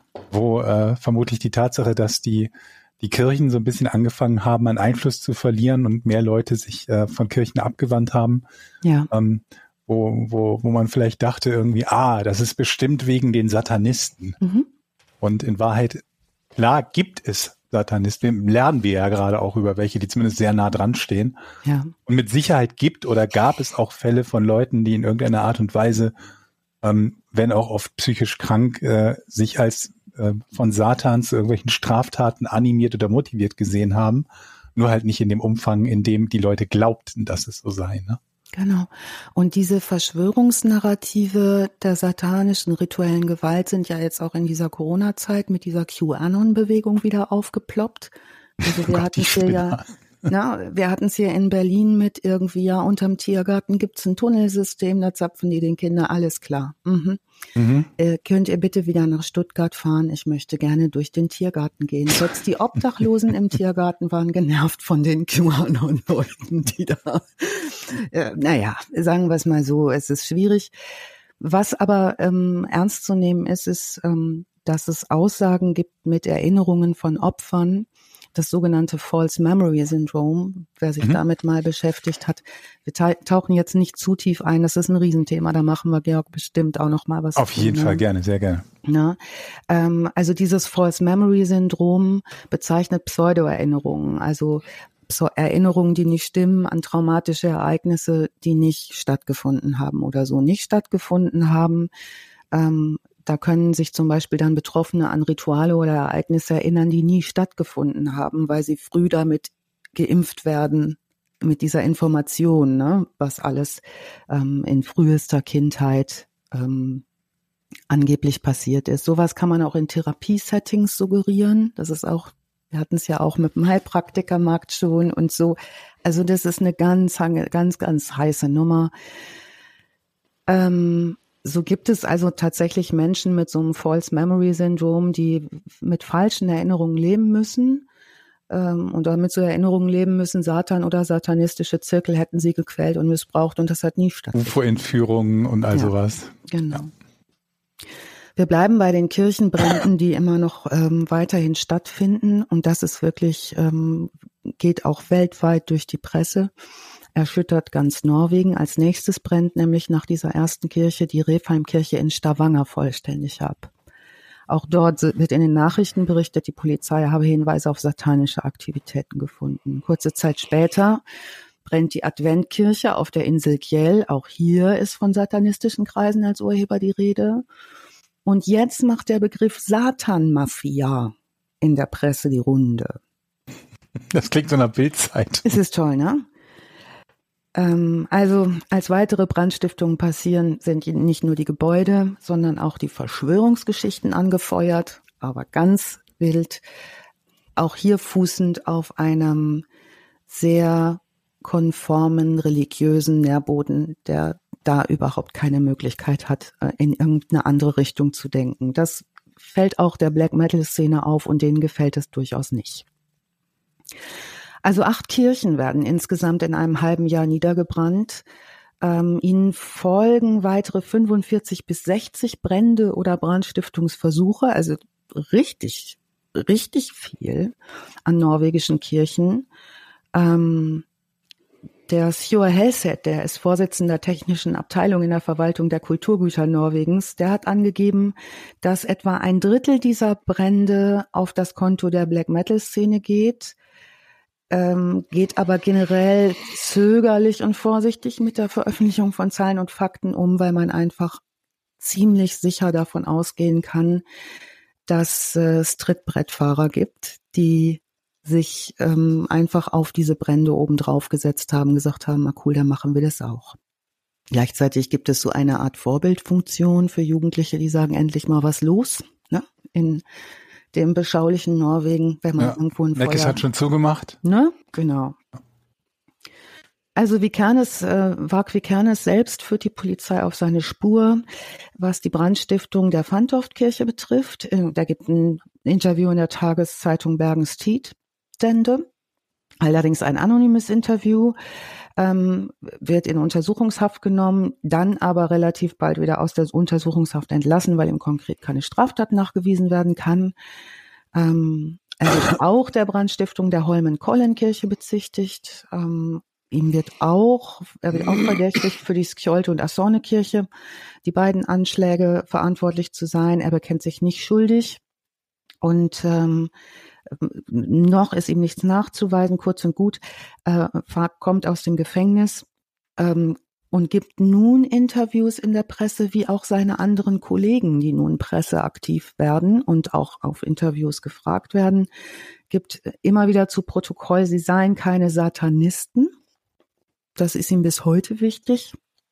Aber das hilft nicht wirklich gegen die Einschätzung der Lage seitens der Bevölkerung und der Presse. Also in diesem, in dem Zeitraum zwischen 92 und 94 werden in Norwegen viele junge Menschen aus der Black Metal Szene verhaftet und wegen Brandstiftungen an insgesamt 24 Kirchen und diverser Gewaltverbrechen verurteilt. Also es geschehen auch Gewaltverbrechen. Zum Beispiel werden gleich drei Mitglieder der Band Emperor wegen Brandstiftung und Körperverletzung inhaftiert. Und selbst die Metal-Magazine beginnen nun reißerische Artikel über satanische Rituale zu schreiben, die angeblich stattgefunden haben und stellen solche Dinge in den Raum wie was könnte da an Ritualen passiert sein. Das sorgt natürlich auch in, äh, so sorgt Black Metal auch in der Branche für hohe Auflagen mit kruden Vermutungen zu den Hintergründen der Tat. Medienzeitschriften, Fernsehen, Radio beginnen sich für Black Metal zu interessieren, also dieser Nische, die vorher überhaupt nicht vorgekommen ist. Was gleichzeitig in der Szene für die Erkenntnis sorgt, das könnte man ja nun auch für sich wirtschaftlich nutzen. Ne? Also wenn schon mal irgendwie viel die Rede ist von mir, dann verkaufe ich vielleicht auch die ein oder andere Platte mehr. Also Trittbrettfahrer sind dabei, minderjährig, die Brennkirchen niedersprühen Pentagramme oder Satan was hier an die Wände, sorgen für eine ganz neue Dynamik und aus der sehr kleinen Szene wird eine Trendbewegung mit einer ganz anderen Ausrichtung. Es geht jetzt auch um Looks, die shopbar werden. Das kennen wir auch aus dem Punkrock, ne? Das hat mal angefangen damit, dass die Punks nur löchrige Klamotten hatten, weil sie arm waren und aus den Arbeitervierteln Londons kamen. Und ähm, ist mittlerweile dann eben so weit, dass man sich für 380 Euro eine kaputte Designer-Jeans kauft, um den Look nachzuhaben. Ähm, wir gehen zu Euronymous. Ähm, sein wahrer Name ist Eustein Aset. Euronymous hat keinen besonderen Bezug zu Wags Einstellung, dieser politischen Einstellung und diesem Kaputtmachen. Der hat zwar auch eine Art an sich, wer seinen toten Kumpel fotografiert und den auf dem Plattencover klebt, da kann man schon mal sehen, so ganz zart beseitigt ist er auch nicht. Es gibt wie, auch hier wieder viele Versionen der Geschichte, aber Fakt ist, das Verhältnis zu Fark ist von Seiten Euronymous nicht gut. Die sind da in diesem Club zusammen, die, es gibt immer wieder Reibereien. Es ist von Androhung gegenseitiger Gewalt die Rede. Wag vermutet später seinerseits, es hätte eine Verschwörung seitens Euronymous gegen ihn gegeben. Parallel gibt es Vertragsverhandlungen zwischen dem Label, das Euronymous gehört, und Bursum, der Band von Wag. Man will sich da irgendwie geschäftlich treffen für irgendeine Unterzeichnung. Ähm, es gibt Menschen, die behaupten, Wag plant, Euronymous zu ermorden. Ähm, von psychiatrischer Einweisungsidee ist die Rede. Ähm, es gibt, das ist die Rede davon, dass es Streitereien um Mädchen gibt. Es gibt zehntausend Geschichten und Narrative darüber, warum die beiden sich das nicht aufs Fell gucken können. Ähm, was jetzt passiert ist, und zwar ähm, in der Nacht vom 9. auf den 10. August 1993, und das ist belegt, fährt Varg Vikernes von Bergen aus, zusammen mit Snorre Blackthorn Ruch von der Black Metal Band Tawns nach Oslo in das Mayhem House, das nördlich von äh, Oslo ist. Also sie fahren zu dem Haus. Ähm, jetzt gibt es verschiedene Geschichten, was dann passiert. Wie Kernes sagt später, ähm, er hätte sich verteidigen müssen gegen Euronymous. Also in dieser Nacht ähm, soll angeblich Blackthorn rauchend im Treppenhaus gestanden haben, während Vikernes zu Euronymous Wohnung im vierten Stock geht. Vikernes sagt später, er habe Euronymous an der Tür getroffen, um ihm diesen unterschriebenen Vertrag zu überreichen. Aber als er nach vorne gegangen sei und Euronymous konfrontierte mit Vertragsunstimmigkeiten, sei dieser in Panik geraten und habe ihn Fark in die Brust getreten. Später wird wie kann es behaupten, Euronymous sei in die Küche gerannt, um ein Messer zu holen. Es findet ein Kampf statt. Es ist die Rede von einem Kampf im Treppenhaus. Ähm, Fakt ist, am 10. des Folge, also am Folgetag, wird Euronymous Leiche im Treppenhaus im ersten Stock mit 23 Stichwunden gefunden. 23 Stichwunden. Und zwar zwei am Kopf, fünf am Hals und 16 am Rücken. Später wird Vagvikernes behaupten, der letzte Stich in den Schädel sei so mächtig gewesen, dass das Messer in seinem Schädel stecken geblieben sei. Es gibt dafür aber später aus der Pathologie, Pathologie keinerlei physischen Beweise. Seine Behauptung kann also nicht gestützt werden. Ähm, Vaquicanis behauptet selber, die meisten Wunden von Euronymous seien durch Glasscherben verursacht worden. Sie seien auf eine Lampe gefallen während eines Kampfes. Das alles ist nicht gesichert. Diese beiden sehr jungen Männer, wir reden vom Jahr 1993, also 20-jährig, waren Vikernes und Blackthorn die fahren zurück nach Bergen. Also dieser Blackthorn muss irgendwie dabei gewesen sein.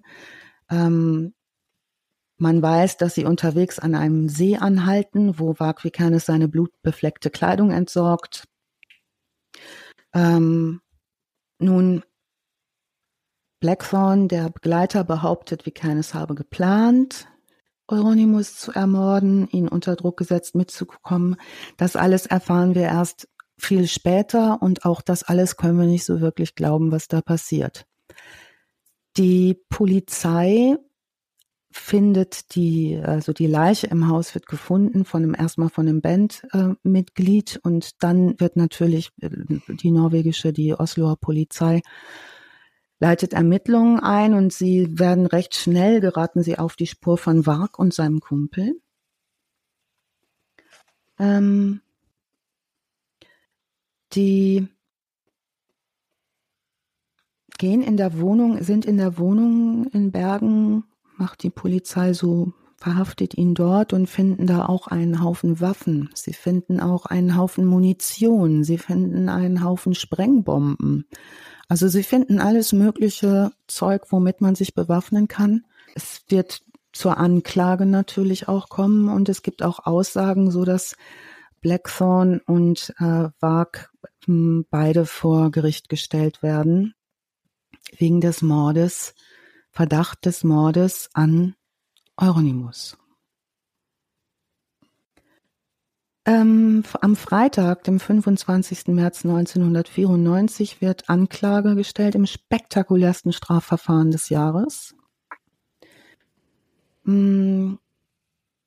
Und ähm, es wird Titelschlagzeilen geben wie der 21-jährige Teufelsanbeter Wag Vikernes alias Graf wird im Verfahren ab dem 18. April viele Fragen beantworten müssen. Also das ist auch das Wording, mit dem da gearbeitet wird. Der äh, sein Komplize und er werden vor dem obersten Gericht des Mordes an Orstein Arset für schuldig befunden und Wag auch wegen dreier Kirchenbrände sowie versuchter Brandstiftung.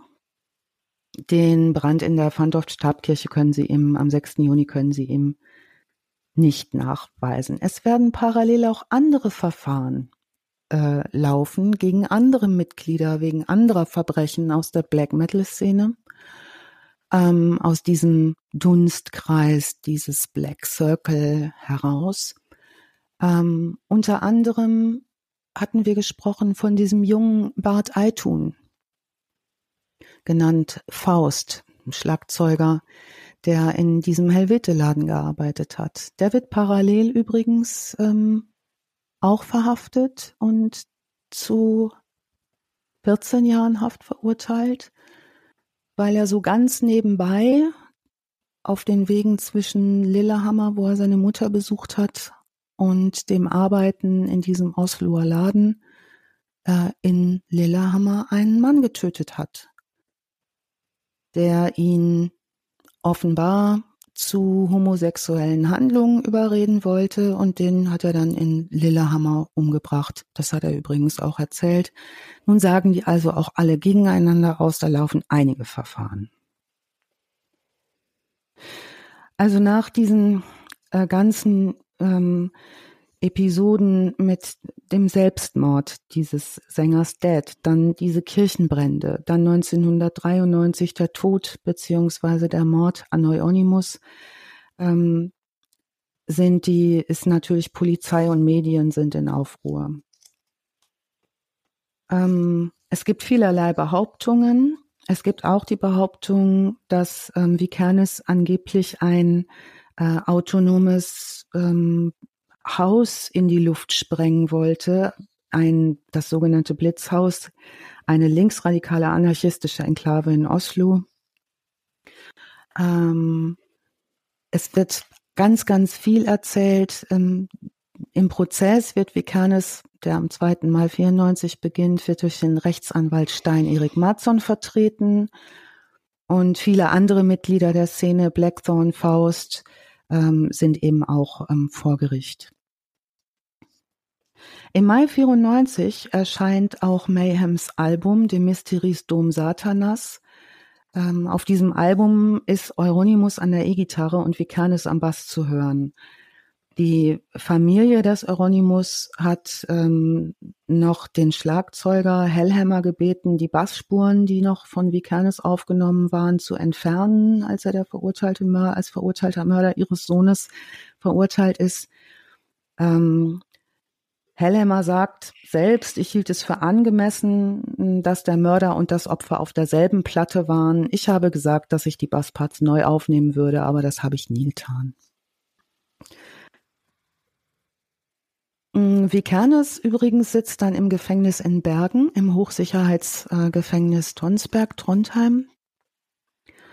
Ähm, und wird früh auch jetzt dort in Verbindung gebracht mit ähm, rechtsradikalen Neonazi-Gruppen und so weiter. Ähm, während der Zeit im Gefängnis mm, wird er also zu einem erst zur Höchststrafe verurteilt, also vielleicht zum Strafrecht in Norwegen. Ähm, Norwegen kennt nur noch eine Höchststrafe von 21 Jahren Gefängnis. Das ist die absolute Höchststrafe, die gibt es in Norwegen äh, für Mord. Dennoch gibt es auch so eine Art Sicherheitsverwahrung und die Möglichkeit, sehr gefährliche Leute länger im Gefängnis zu halten. Also Norwegen gehört zu den weltweit rund 20 Staaten, die die lebenslange Haftstrafe abgeschafft haben. Mahlzeit. Händchen. Oh, das Mike ist auf. Mhm. Ich, sorry, ich dachte, ich bin auf Mute. aber der hörte sich an, als äh, na, den hast du schön von unten hoch. Ja, ich habe gerade ein bisschen Aus der Hölle. Gesang auch. Es tut mir leid, ich dachte, ich bin auf Mute. ich habe gerade so aufstoßen müssen. Entschuldigung. Da sage ich eine Stunde lang nichts das erste, was man von mir hört, so richtig aus dem Innern. Tut mir leid. Nee, ich fand's, ich fand's richtig gut, weil ich fand auch gerade, ich rede ein bisschen viel. Und äh, nee, das ist alles sehr spannend, deshalb ich höre ich hör zu wie bei einem Hörbuch gerade und äh, es ist alles unglaublich, wie sich das noch entwickelt, es immer schlimmer wird im Prinzip. Ja, es wird einfach immer noch schlimmer und es wird jetzt auch nicht besser. Also Norwegen als einer von 20 Staaten, die die Haft, äh, lebenslange Haftstrafe im Strafrecht abgeschafft haben. Ähm, wir haben also wir haben auf der Welt 195 unabhängige Länder, ne, die von der UN anerkannt sind. 193 Mitglieder und zwei ständige Beobachter, nämlich Vatikan und Palästina und dann noch zwölf Staaten plus, wo die Staatsgeschichten nicht so klar sind, gerade wer wo hingehört. Also während im deutschen Strafrecht die Sicherungsverwahrung nach der Verbüßung der eigentlichen Freiheitsstrafe beginnt, das kennen wir ja. Ne? Verurteilt plus Sicherungsverwahrung heißt, ne, wird dann immer wieder geguckt, wie lange äh, muss der noch oder muss da jeweils, jeweils bleiben. Das in Norwegen kann schon beim Urteilsspruch ein Gericht die sogenannte Verwahrung verhängen, deren Ende ungewiss ist. Also die können sagen, ähm, auf Norwegisch Vorwaring für Verwahrung und ähm, die Anzahl der Verlängerungen der Verwahrung ähm, ist nach norwegischem Strafrecht möglich, so dass ein verurteilter Täter auch bis zu seinem Tod hinter Gittern sitzen kann. Das funktioniert also dennoch. Das ist vor allen Dingen jetzt nochmal interessant geworden über den äh, Fall Anders Bering Breivik, ja. Ne, wo es darum ging. Wie in äh, einigen anderen Staaten auch, können psychisch kranke Straftäter, die als vermindert schuldfähig äh, eingestuft werden, auch ähnlich wie im deutschen Maßregelvollzug in geschlossene Fachkliniken. Und ähm, äh, da ist aber dieser Aufenthalt nicht wie bei uns von vornherein zeitlich befristet, sondern auch da kann ein Staatsanwalt alle drei Jahre den Aufenthalt dort verlängern. Also wenn man jetzt diesen Wag so verrückt gefunden hätte, dass man ihn hätte umpositionieren äh, müssen, mh, mm, wäre auch da eine relativ lange Haftstrafe wahrscheinlich gewesen.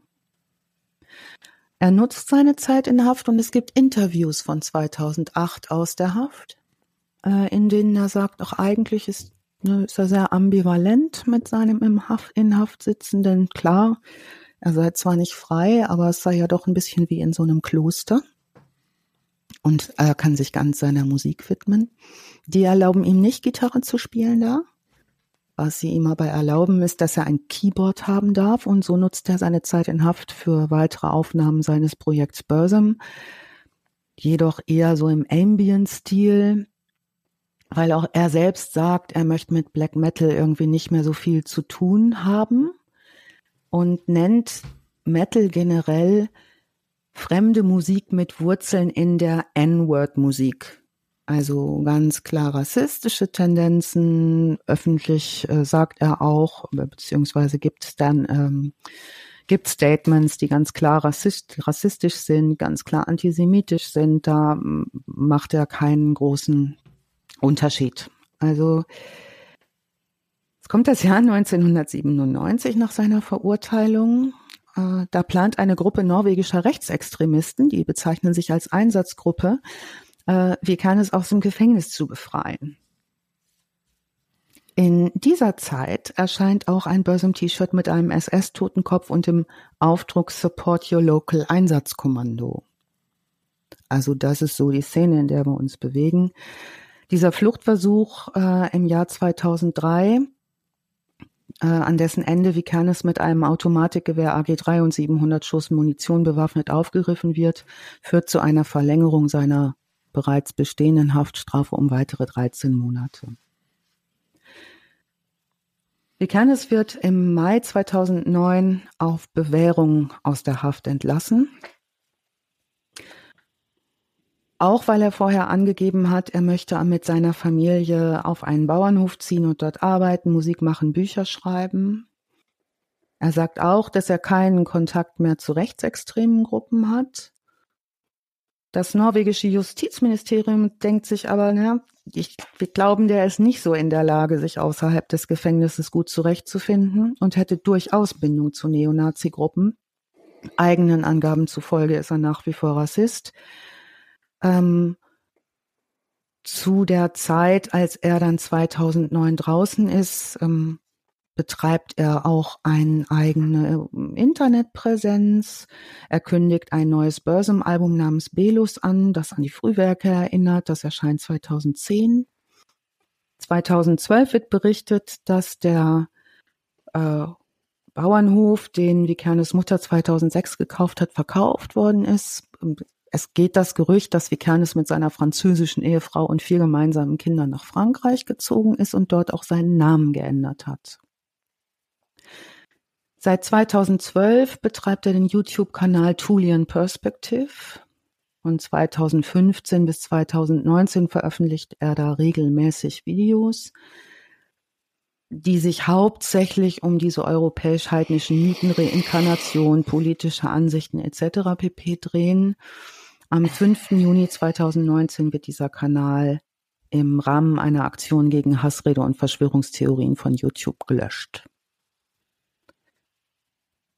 Zwischendurch ähm, wird er übrigens erneut festgenommen in Frankreich 2013. Zusammen mit seiner Frau Marie, steht er unter dem Verdacht, ein Massaker geplant zu haben.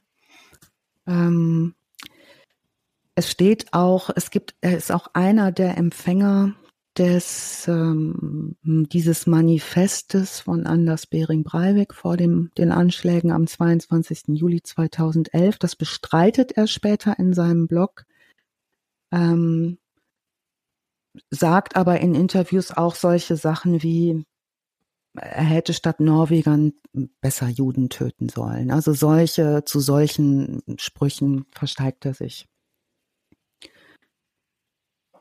Er verklagt auch nochmal die beteiligten Beamten in Frankreich, äh, die ihn verhaften wollten.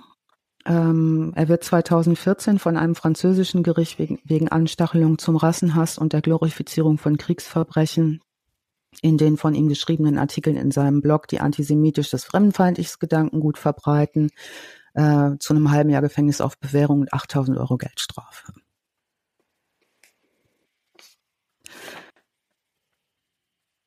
Ja, die, ähm, auch wenn er behauptet, sich vom Nationalsozialismus distanziert zu haben, ähm, bekennt er sich doch zu einem ausgeprägten Nationalismus, ausgeprägten Rassismus und Antisemitismus. Er wird von faschistischen Politikern wie diesem Wittkund Quiesling gelobt. Ähm, es gibt da schräge Dinge, die man über ihn nachlesen kann, wenn man da Interesse hat, er ist mittlerweile einigermaßen in der Versenkung verschwunden. Gerade hört man nicht mehr so viel von ihm. Äh, ja, und das war die Geschichte, die wir euch heute mitgebracht haben. Die Mayhem, die Morde rund um die Band Mayhem und Wagwikernes. Okay, Dankeschön, Alice. Ähm, ich traue mich kaum zu sagen, gern geschehen, weil es war ein bisschen, heute war es ein bisschen schmierig alles, ne? Ja, ich, ich, ich habe so ein bisschen Schiss immer noch. Also das ganze, der ganze Fall ist so, macht mich so. Ich habe immer noch Wovor hast du Schiss? Ich habe immer noch die Google-Seite auf mit den Plattencovern und den Konzert Bildern. Also, was wir auf jeden Fall machen, Jochen, wenn du jetzt Schiss bekommen hast, wir beide, wir machen mal eine Metal Hammer Sightseeing Tour nach Oslo. Mhm. Weißt du, was man da nämlich auch machen kann? Hm? Hm?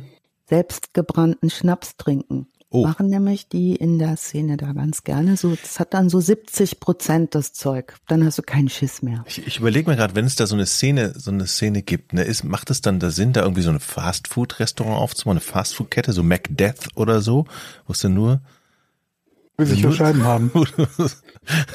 wo es nur spezielle Gerichte gibt, schön blutig und Oder so einen toten Raben zwischen zwei Ja. Brötchenhälften. ja. Was ich ja ganz lustig finde, ist irgendwie, dass, dass ich glaube, es gibt kein, keine Art von Gesellschaft, in der nicht irgendwer meint, absichtlich Außenseiter sein zu müssen und sich gegen alles stellen, wofür die Gesellschaft steht, egal wie gut oder auch neutral irgendwas ist. Ja, Hauptsache ja. dagegen sein erstmal. Und ich finde das auch halt interessant, weil wenn man so ein bisschen in dieser Szene, also so ein bisschen da so so Schluss, da ist ja auch keine, da ist ja nicht unbedingt irgendwas Einheitliches drin. Mhm. Ein paar denken sich, ich bin ja besonders gegen gegen das, wofür mein unglaublich extremes Land Norwegen steht, in dem ich besonders links bin. Die anderen wollen besonders rechts sein. Mhm. Dann hast du irgendwie welche, die so ein bisschen Richtung Satanismus gehen. Die anderen sagen, nein, nein, nein, nein. Wir sind ja gar keine Satanisten. Wir sind ja nur gegen die Kirche.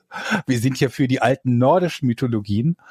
Und was wiederum auch eine hohe Überschneidung hat mit diversen rechten Ideologien, die ja, Ja. auch in diese Richtung, einfach so von allem gemischt. Ja. Hauptsache irgendwie dagegen. Hauptsache glauben, wenn man eine, eine Minderheit ist, sei man irgendeine Form von Elite. Aber dann, wenn das, was man macht, in irgendeiner Art und Weise zum Trend wird, muss man ja auch dagegen wieder sein. Ja. Weil du bist ja Das- jetzt plötzlich Teil von etwas geworden, was ja wiederum eine, eine Stärke in Anführungsstrichen hat, wo du nicht mehr der Außenseiter bist, sondern Teil einer, einer großen Kultur. Das hat mich Und- eh immer so bei so Metal-Geschichten, also es gibt's natürlich auch bei anderen Musikrichtungen, aber so generell bei Metal fällt's einem halt auf.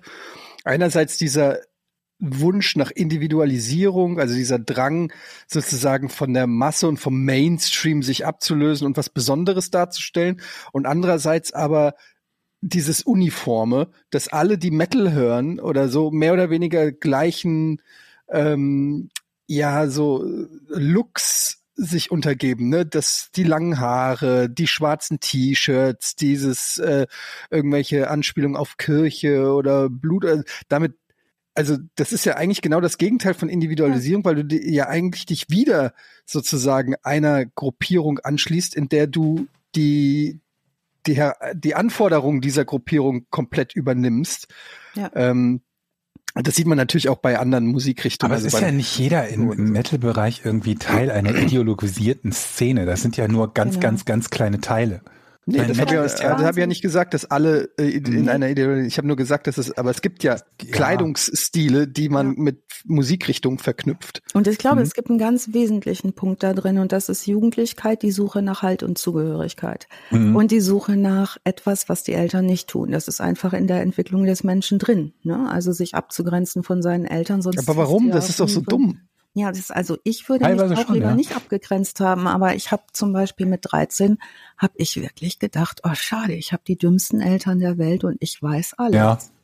Aber warum? ich auch Das ist doch eine dumme, also das als dass das so häufig vorkommt, das ist doch einfach, also ich meine, ich weiß, dass das so ist, ne, ich, äh, Pubertät und so weiter, Eltern sind Ja. dumm und dann mit 20 denkt man, oh Gott, äh, oder so, aber warum muss das immer so sein? Weil, weil wie dumm ja, muss du man denn, Konflikte mit den Eltern hast und nicht nur mit den Eltern, sondern mit allen möglichen anderen, aber die Eltern allen voran, ne? Ja, und du fängst an, deinen auch- eigenen Weg zu gehen und die Eltern wollen halt, dass du, die wollen das Beste für dich halt und dann kommen immer Dinge, oder nicht immer, Furchtbar. aber bei manchen Ja. kommen halt, ja richtig, aber das verstehst du ja nicht immer. ja, Ja, weil du dumm bist, Alter. Und das Allerschlimmste weil man ist, dumm ist. Ja, und weil das Äh, manchmal, ja. ist, wenn du liberale Eltern hast. Also ich bin mir total sicher, dass weißt du, wenn Dagegen deine Eltern rebelliert es sich so schwer, ne? ätzend. Ja, Also wenn ich- die auch noch nett sind, ey. Ich bin dagegen, prima Schatz. Ich war übrigens auch ganz früher gegen vieles. Und ich Ja? hatte, ich war ja Sisters of Mercy Fan und hatte meinen roten Citroën mit den, mit den Pentagramm-Covers Echt? abgeklebt. Vorne auf der Echt? Motorhaube, ein Du bist Riesending. mit Pentagramm und, durch die Gegend gefahren, Jochen, und das Jochen mit jetzt dem am Ende der Pentagramm und, und links und rechts auf den, äh, auf den Türen.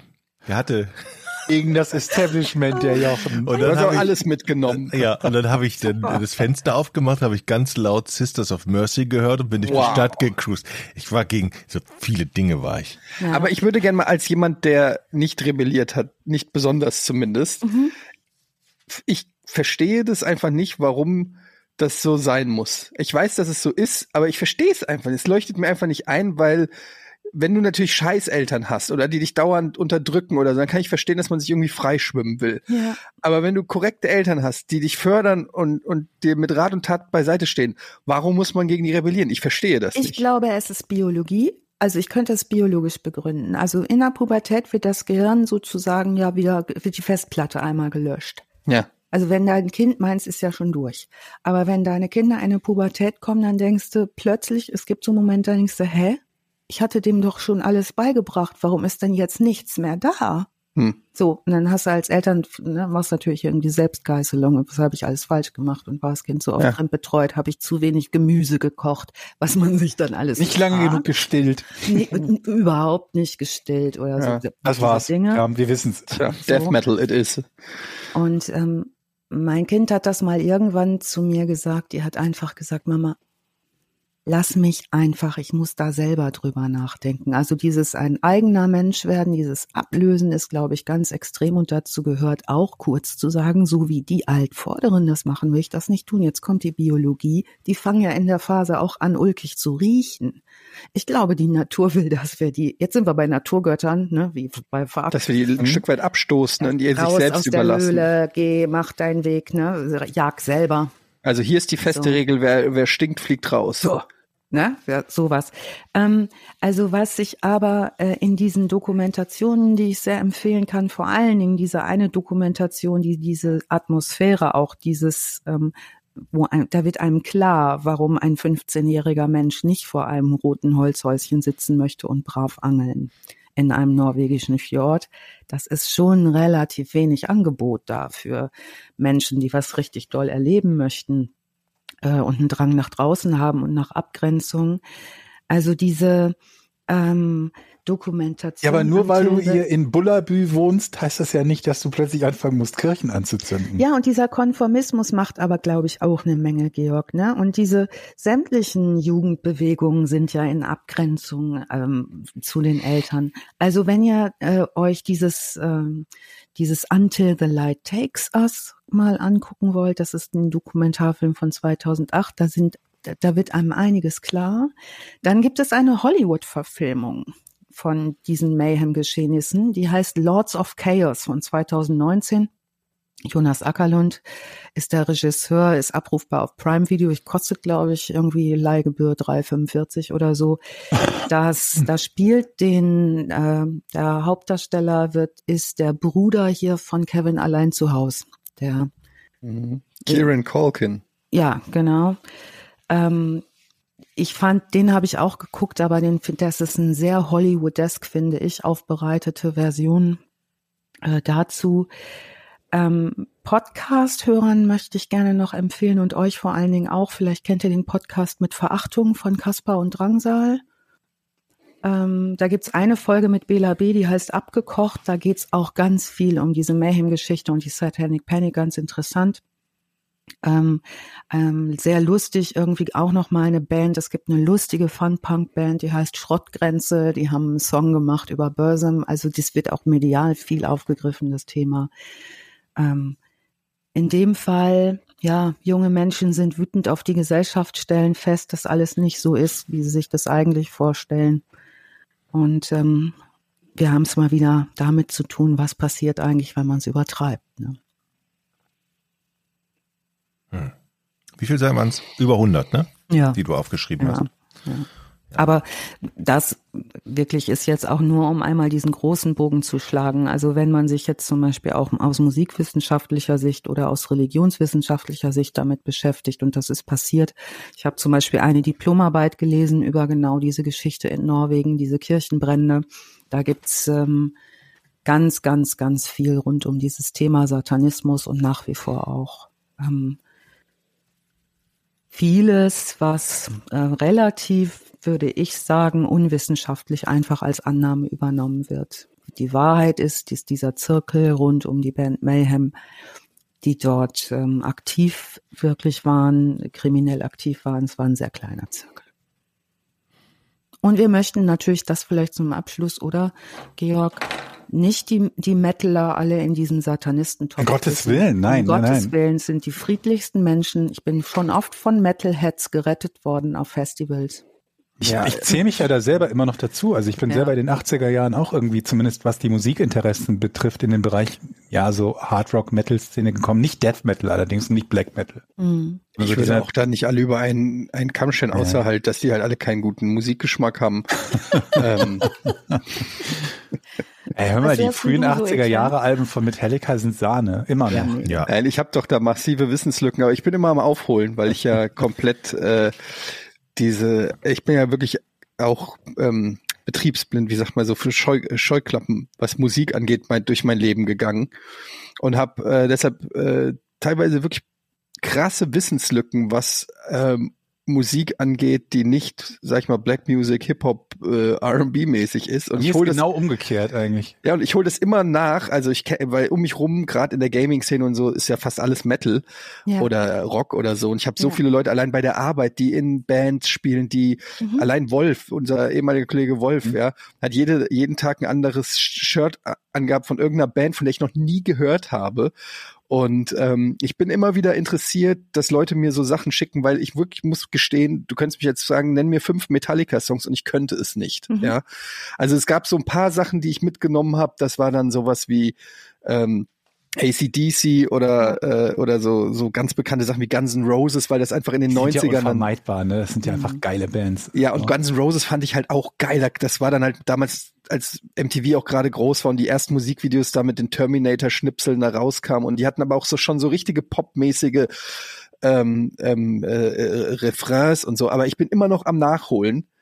Und ähm, Dann ja, meine Empfehlung, immer wieder Perlen. meine Empfehlung, allein im Auto, lange Reise, ganz laut Iron Maiden hören. Das Sollen wir nicht ich mal einen. Betriebsausflug machen in deinem Käferjochen? Du malst wieder Pentagramme noch mal kurz Oh ja. dran und dann Ja. machen wir, dann stellen wir das nach. Wie heißt dieses? Äh, Rock am äh, Ring? was? Nee, nicht Rock, nee, nee, äh, Wacken? das Metal. Wacken. Ist hier Ab bei nach uns, Wacken. bei uns um die Ecke. Ja. komm, alle zusammen nach Wacken Und, dann und ich gehe in die nicht Moshpit rein. Ich kenne die Jungs, die Bier ausschenken. Echt? Ja, Die beiden. da schenken, glaube ich, ziemlich viele Bier aus, oder? ja, aber Werden da weit noch immer die lokalen Supermärkte geplündert und leer gekauft? Ja, aber die vor allen Dingen, was man da ja wirklich immer hört, das ist, dass, dass alle, alle Gemeinden und alle Dörfer da drumherum, die natürlich auch da finanziell partizipieren, nur schwärmen in höchsten Tönen von den Fans, weil die alle so nett sind. Gibt's eine ganz, ganz tolle Doku auch zu, ganz liebevoll gemacht. Da sieht man dann die Tage vorher, wie die Bauern ihre Felder einzäunen und alle sich schon freuen, dass es losgeht und so. Und in diesem Jahr gibt's glaube glaub ich, im August zum ersten Mal nach Corona, also zwei Jahre haben sie Pause gemacht, in diesem Jahr gibt's das wieder. In diesem Sinne die kann- also- Pommesgabel hoch. Ne? Ich muss echt sagen, diese, diese, diese Rock- und Metal-Szene, was die Personen betrifft, die mir da begegnet sind bislang, das sind mit die coolsten Leute, die ich irgendwo Ja. kennengelernt habe, auch auf Festivals oder so, ne? Einfach so, man, man, man hat halt die Gemeinsamkeit, dass man die gleiche Musik mag und ansonsten gibt's ja keinen Grund, sich anzufeinden. Ich kann Von noch daher- eine einigermaßen interessante Episode einstreuen. Ich ar- arbeitete mit 15 in einer Kneipe und Mhm. mein äh, Kumpel Petja, der war Metalhead, der ähm, trank in dieser Kneipe. Der war unwesentlich älter als ich und hat in meiner, in der Kneipe, in der ich arbeitete, bei mir einen Deckel über 50 Mark angesammelt, was ein scheiß Haufen Geld war. Das ist ordentlich. Ja. Mit 16 oder was, ne? Und ich kriegte aber von meinem Chef immer gesagt, irgendwie, du, der muss mal seinen Deckel bezahlen, sonst kriegt er hier Hausverbot. Und ich hatte Mhm. den so ein bisschen, ne, ich hatte angeschrieben für den, weil ich den auch gerne mochte. Und ähm, dann habe ich irgendwie Petja beiseite genommen und gesagt, du musst mal deine 50 Mark bezahlen. Ich krieg das vom Lohn abgezogen, ne? Wenn du dann Sachen nicht bezahlst und dann hat Petja gesagt, ah, ich hatte gar, gar nicht so viel Geld und so, aber er hätte zur Konfirmation einen Farbfernseher bekommen, ob er Nice. den vorbeibringen könnte und ich zahle die 50 Mark. Da habe ich für 50, Für 50 Mark ein Farbfernseher, Das das, war ist ein mega. guter Deal. mit Das ein. Kabelanschluss. Und ich hatte Hallo. in meinem Kinderzimmer einen Kabelanschluss. Nein. Ja. Geil. Und daran brachte er mir den Fernseher und mein Vater hatte dieses Talent, wenn es klingelte, schneller an der Tür zu sein. Oh. Vor unserer Tür steht Peti mit dem Farbfernseher in der Hand, einer Lederkutte, wo er von innen an den Schultern Schrauben durchgedreht hatte, so dass die alle die Schrauben so aus der Schulter stachen. Nice. Auch Mercedes-Stern dran? Alles. Und Ja. dann machte mein Vater die Tür auf und sagte, ähm, ach ja, komm rein. Und dann im zweiten Satz, na Mensch, da kann man dir ja auch nicht auf die Schulter klopfen. Und ich oben, Papa, hau ab. Dann habe ich diesen Fernseher gehabt und das ist meine Metal-Klamotten-Geschichte, wie mein Vater zu Petja sagte, na dir kann man ja auch nicht auf die Schulter klopfen. Sehr Ja. schön. Bester Typ. Schön. Wegen dem konnte ich MTV Ray Cokes gucken und mich musikalisch weiterbilden. Hat er das nicht bereut? Sein Fernseher Nie. für 50 Euro? Nein, aber wir haben Metal-Songs im Kino ähm, entwickelt. Zum Beispiel hatten wir einen tollen Metal-Song. Da haben wir nachmittags bekifft Bernhard und Bianca geguckt im Kino. Hm. An alleine. Spaß an. Und ähm, da, dann kamen zwei Frauen rein ins Kino und setzten sich im leeren Kino genau vor uns, so dass wir nichts mehr sehen konnten. Schön gegen die, gegen die Sitze treten.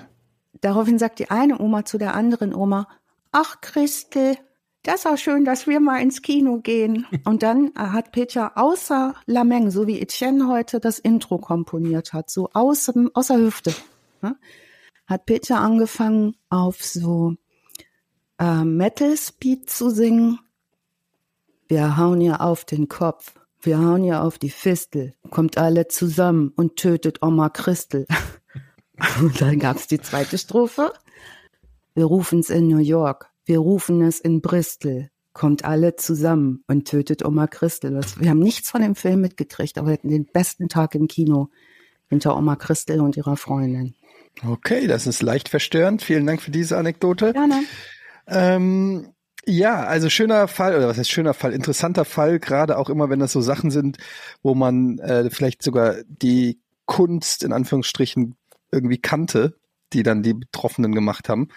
Ähm, also weil Mayhem, habe ich ja sogar am Anfang gesagt, ist ja sogar eine Band, die mir geläufig ist, aber Mhm. da kannte ich auch, also ich hatte schon mal so vereinzelte Sachen davon gehört, aber nie so richtig den ganzen Fall ähm, mal durchleuchtet bekommen. Deshalb sehr interessant, wieder eine Wissenslücke geschlossen. Vielen, vielen Dank. War wahrscheinlich eine sehr, sehr aufwendige Recherche. Recherche. Ja, auf der, Maja, das war aber wirklich eine auf, aufwendige Recherche, oder? Maja, du musst ja auch mal aufhören. Ja, Maja, Maja. Okay. Hat Bock gemacht. Ja, hat auf jeden Fall Bock gemacht. Vielen Dank dafür, lieber Alice. Vielen Dank, äh, George. Und danke, Jochen. Wir hören uns in zwei Wochen wieder. Jupp. Nächste Folge Verbrechen ohne richtigen Namen. Ihr könnt den äh, Podcast supporten auf steadyhq.com slash vorn. Ich hoffe, das stimmt. Und ähm, ja, ansonsten gerne weiter erzählen, wenn euch dieser Podcast gefallen hat. Äh, liken, empfehlen und so weiter. Der ganze Kram. Ihr wisst Bescheid. Vielen Dank. Bis zum nächsten Mal. Tschüss. Danke, macht's gut. Tschüss. Tschüss.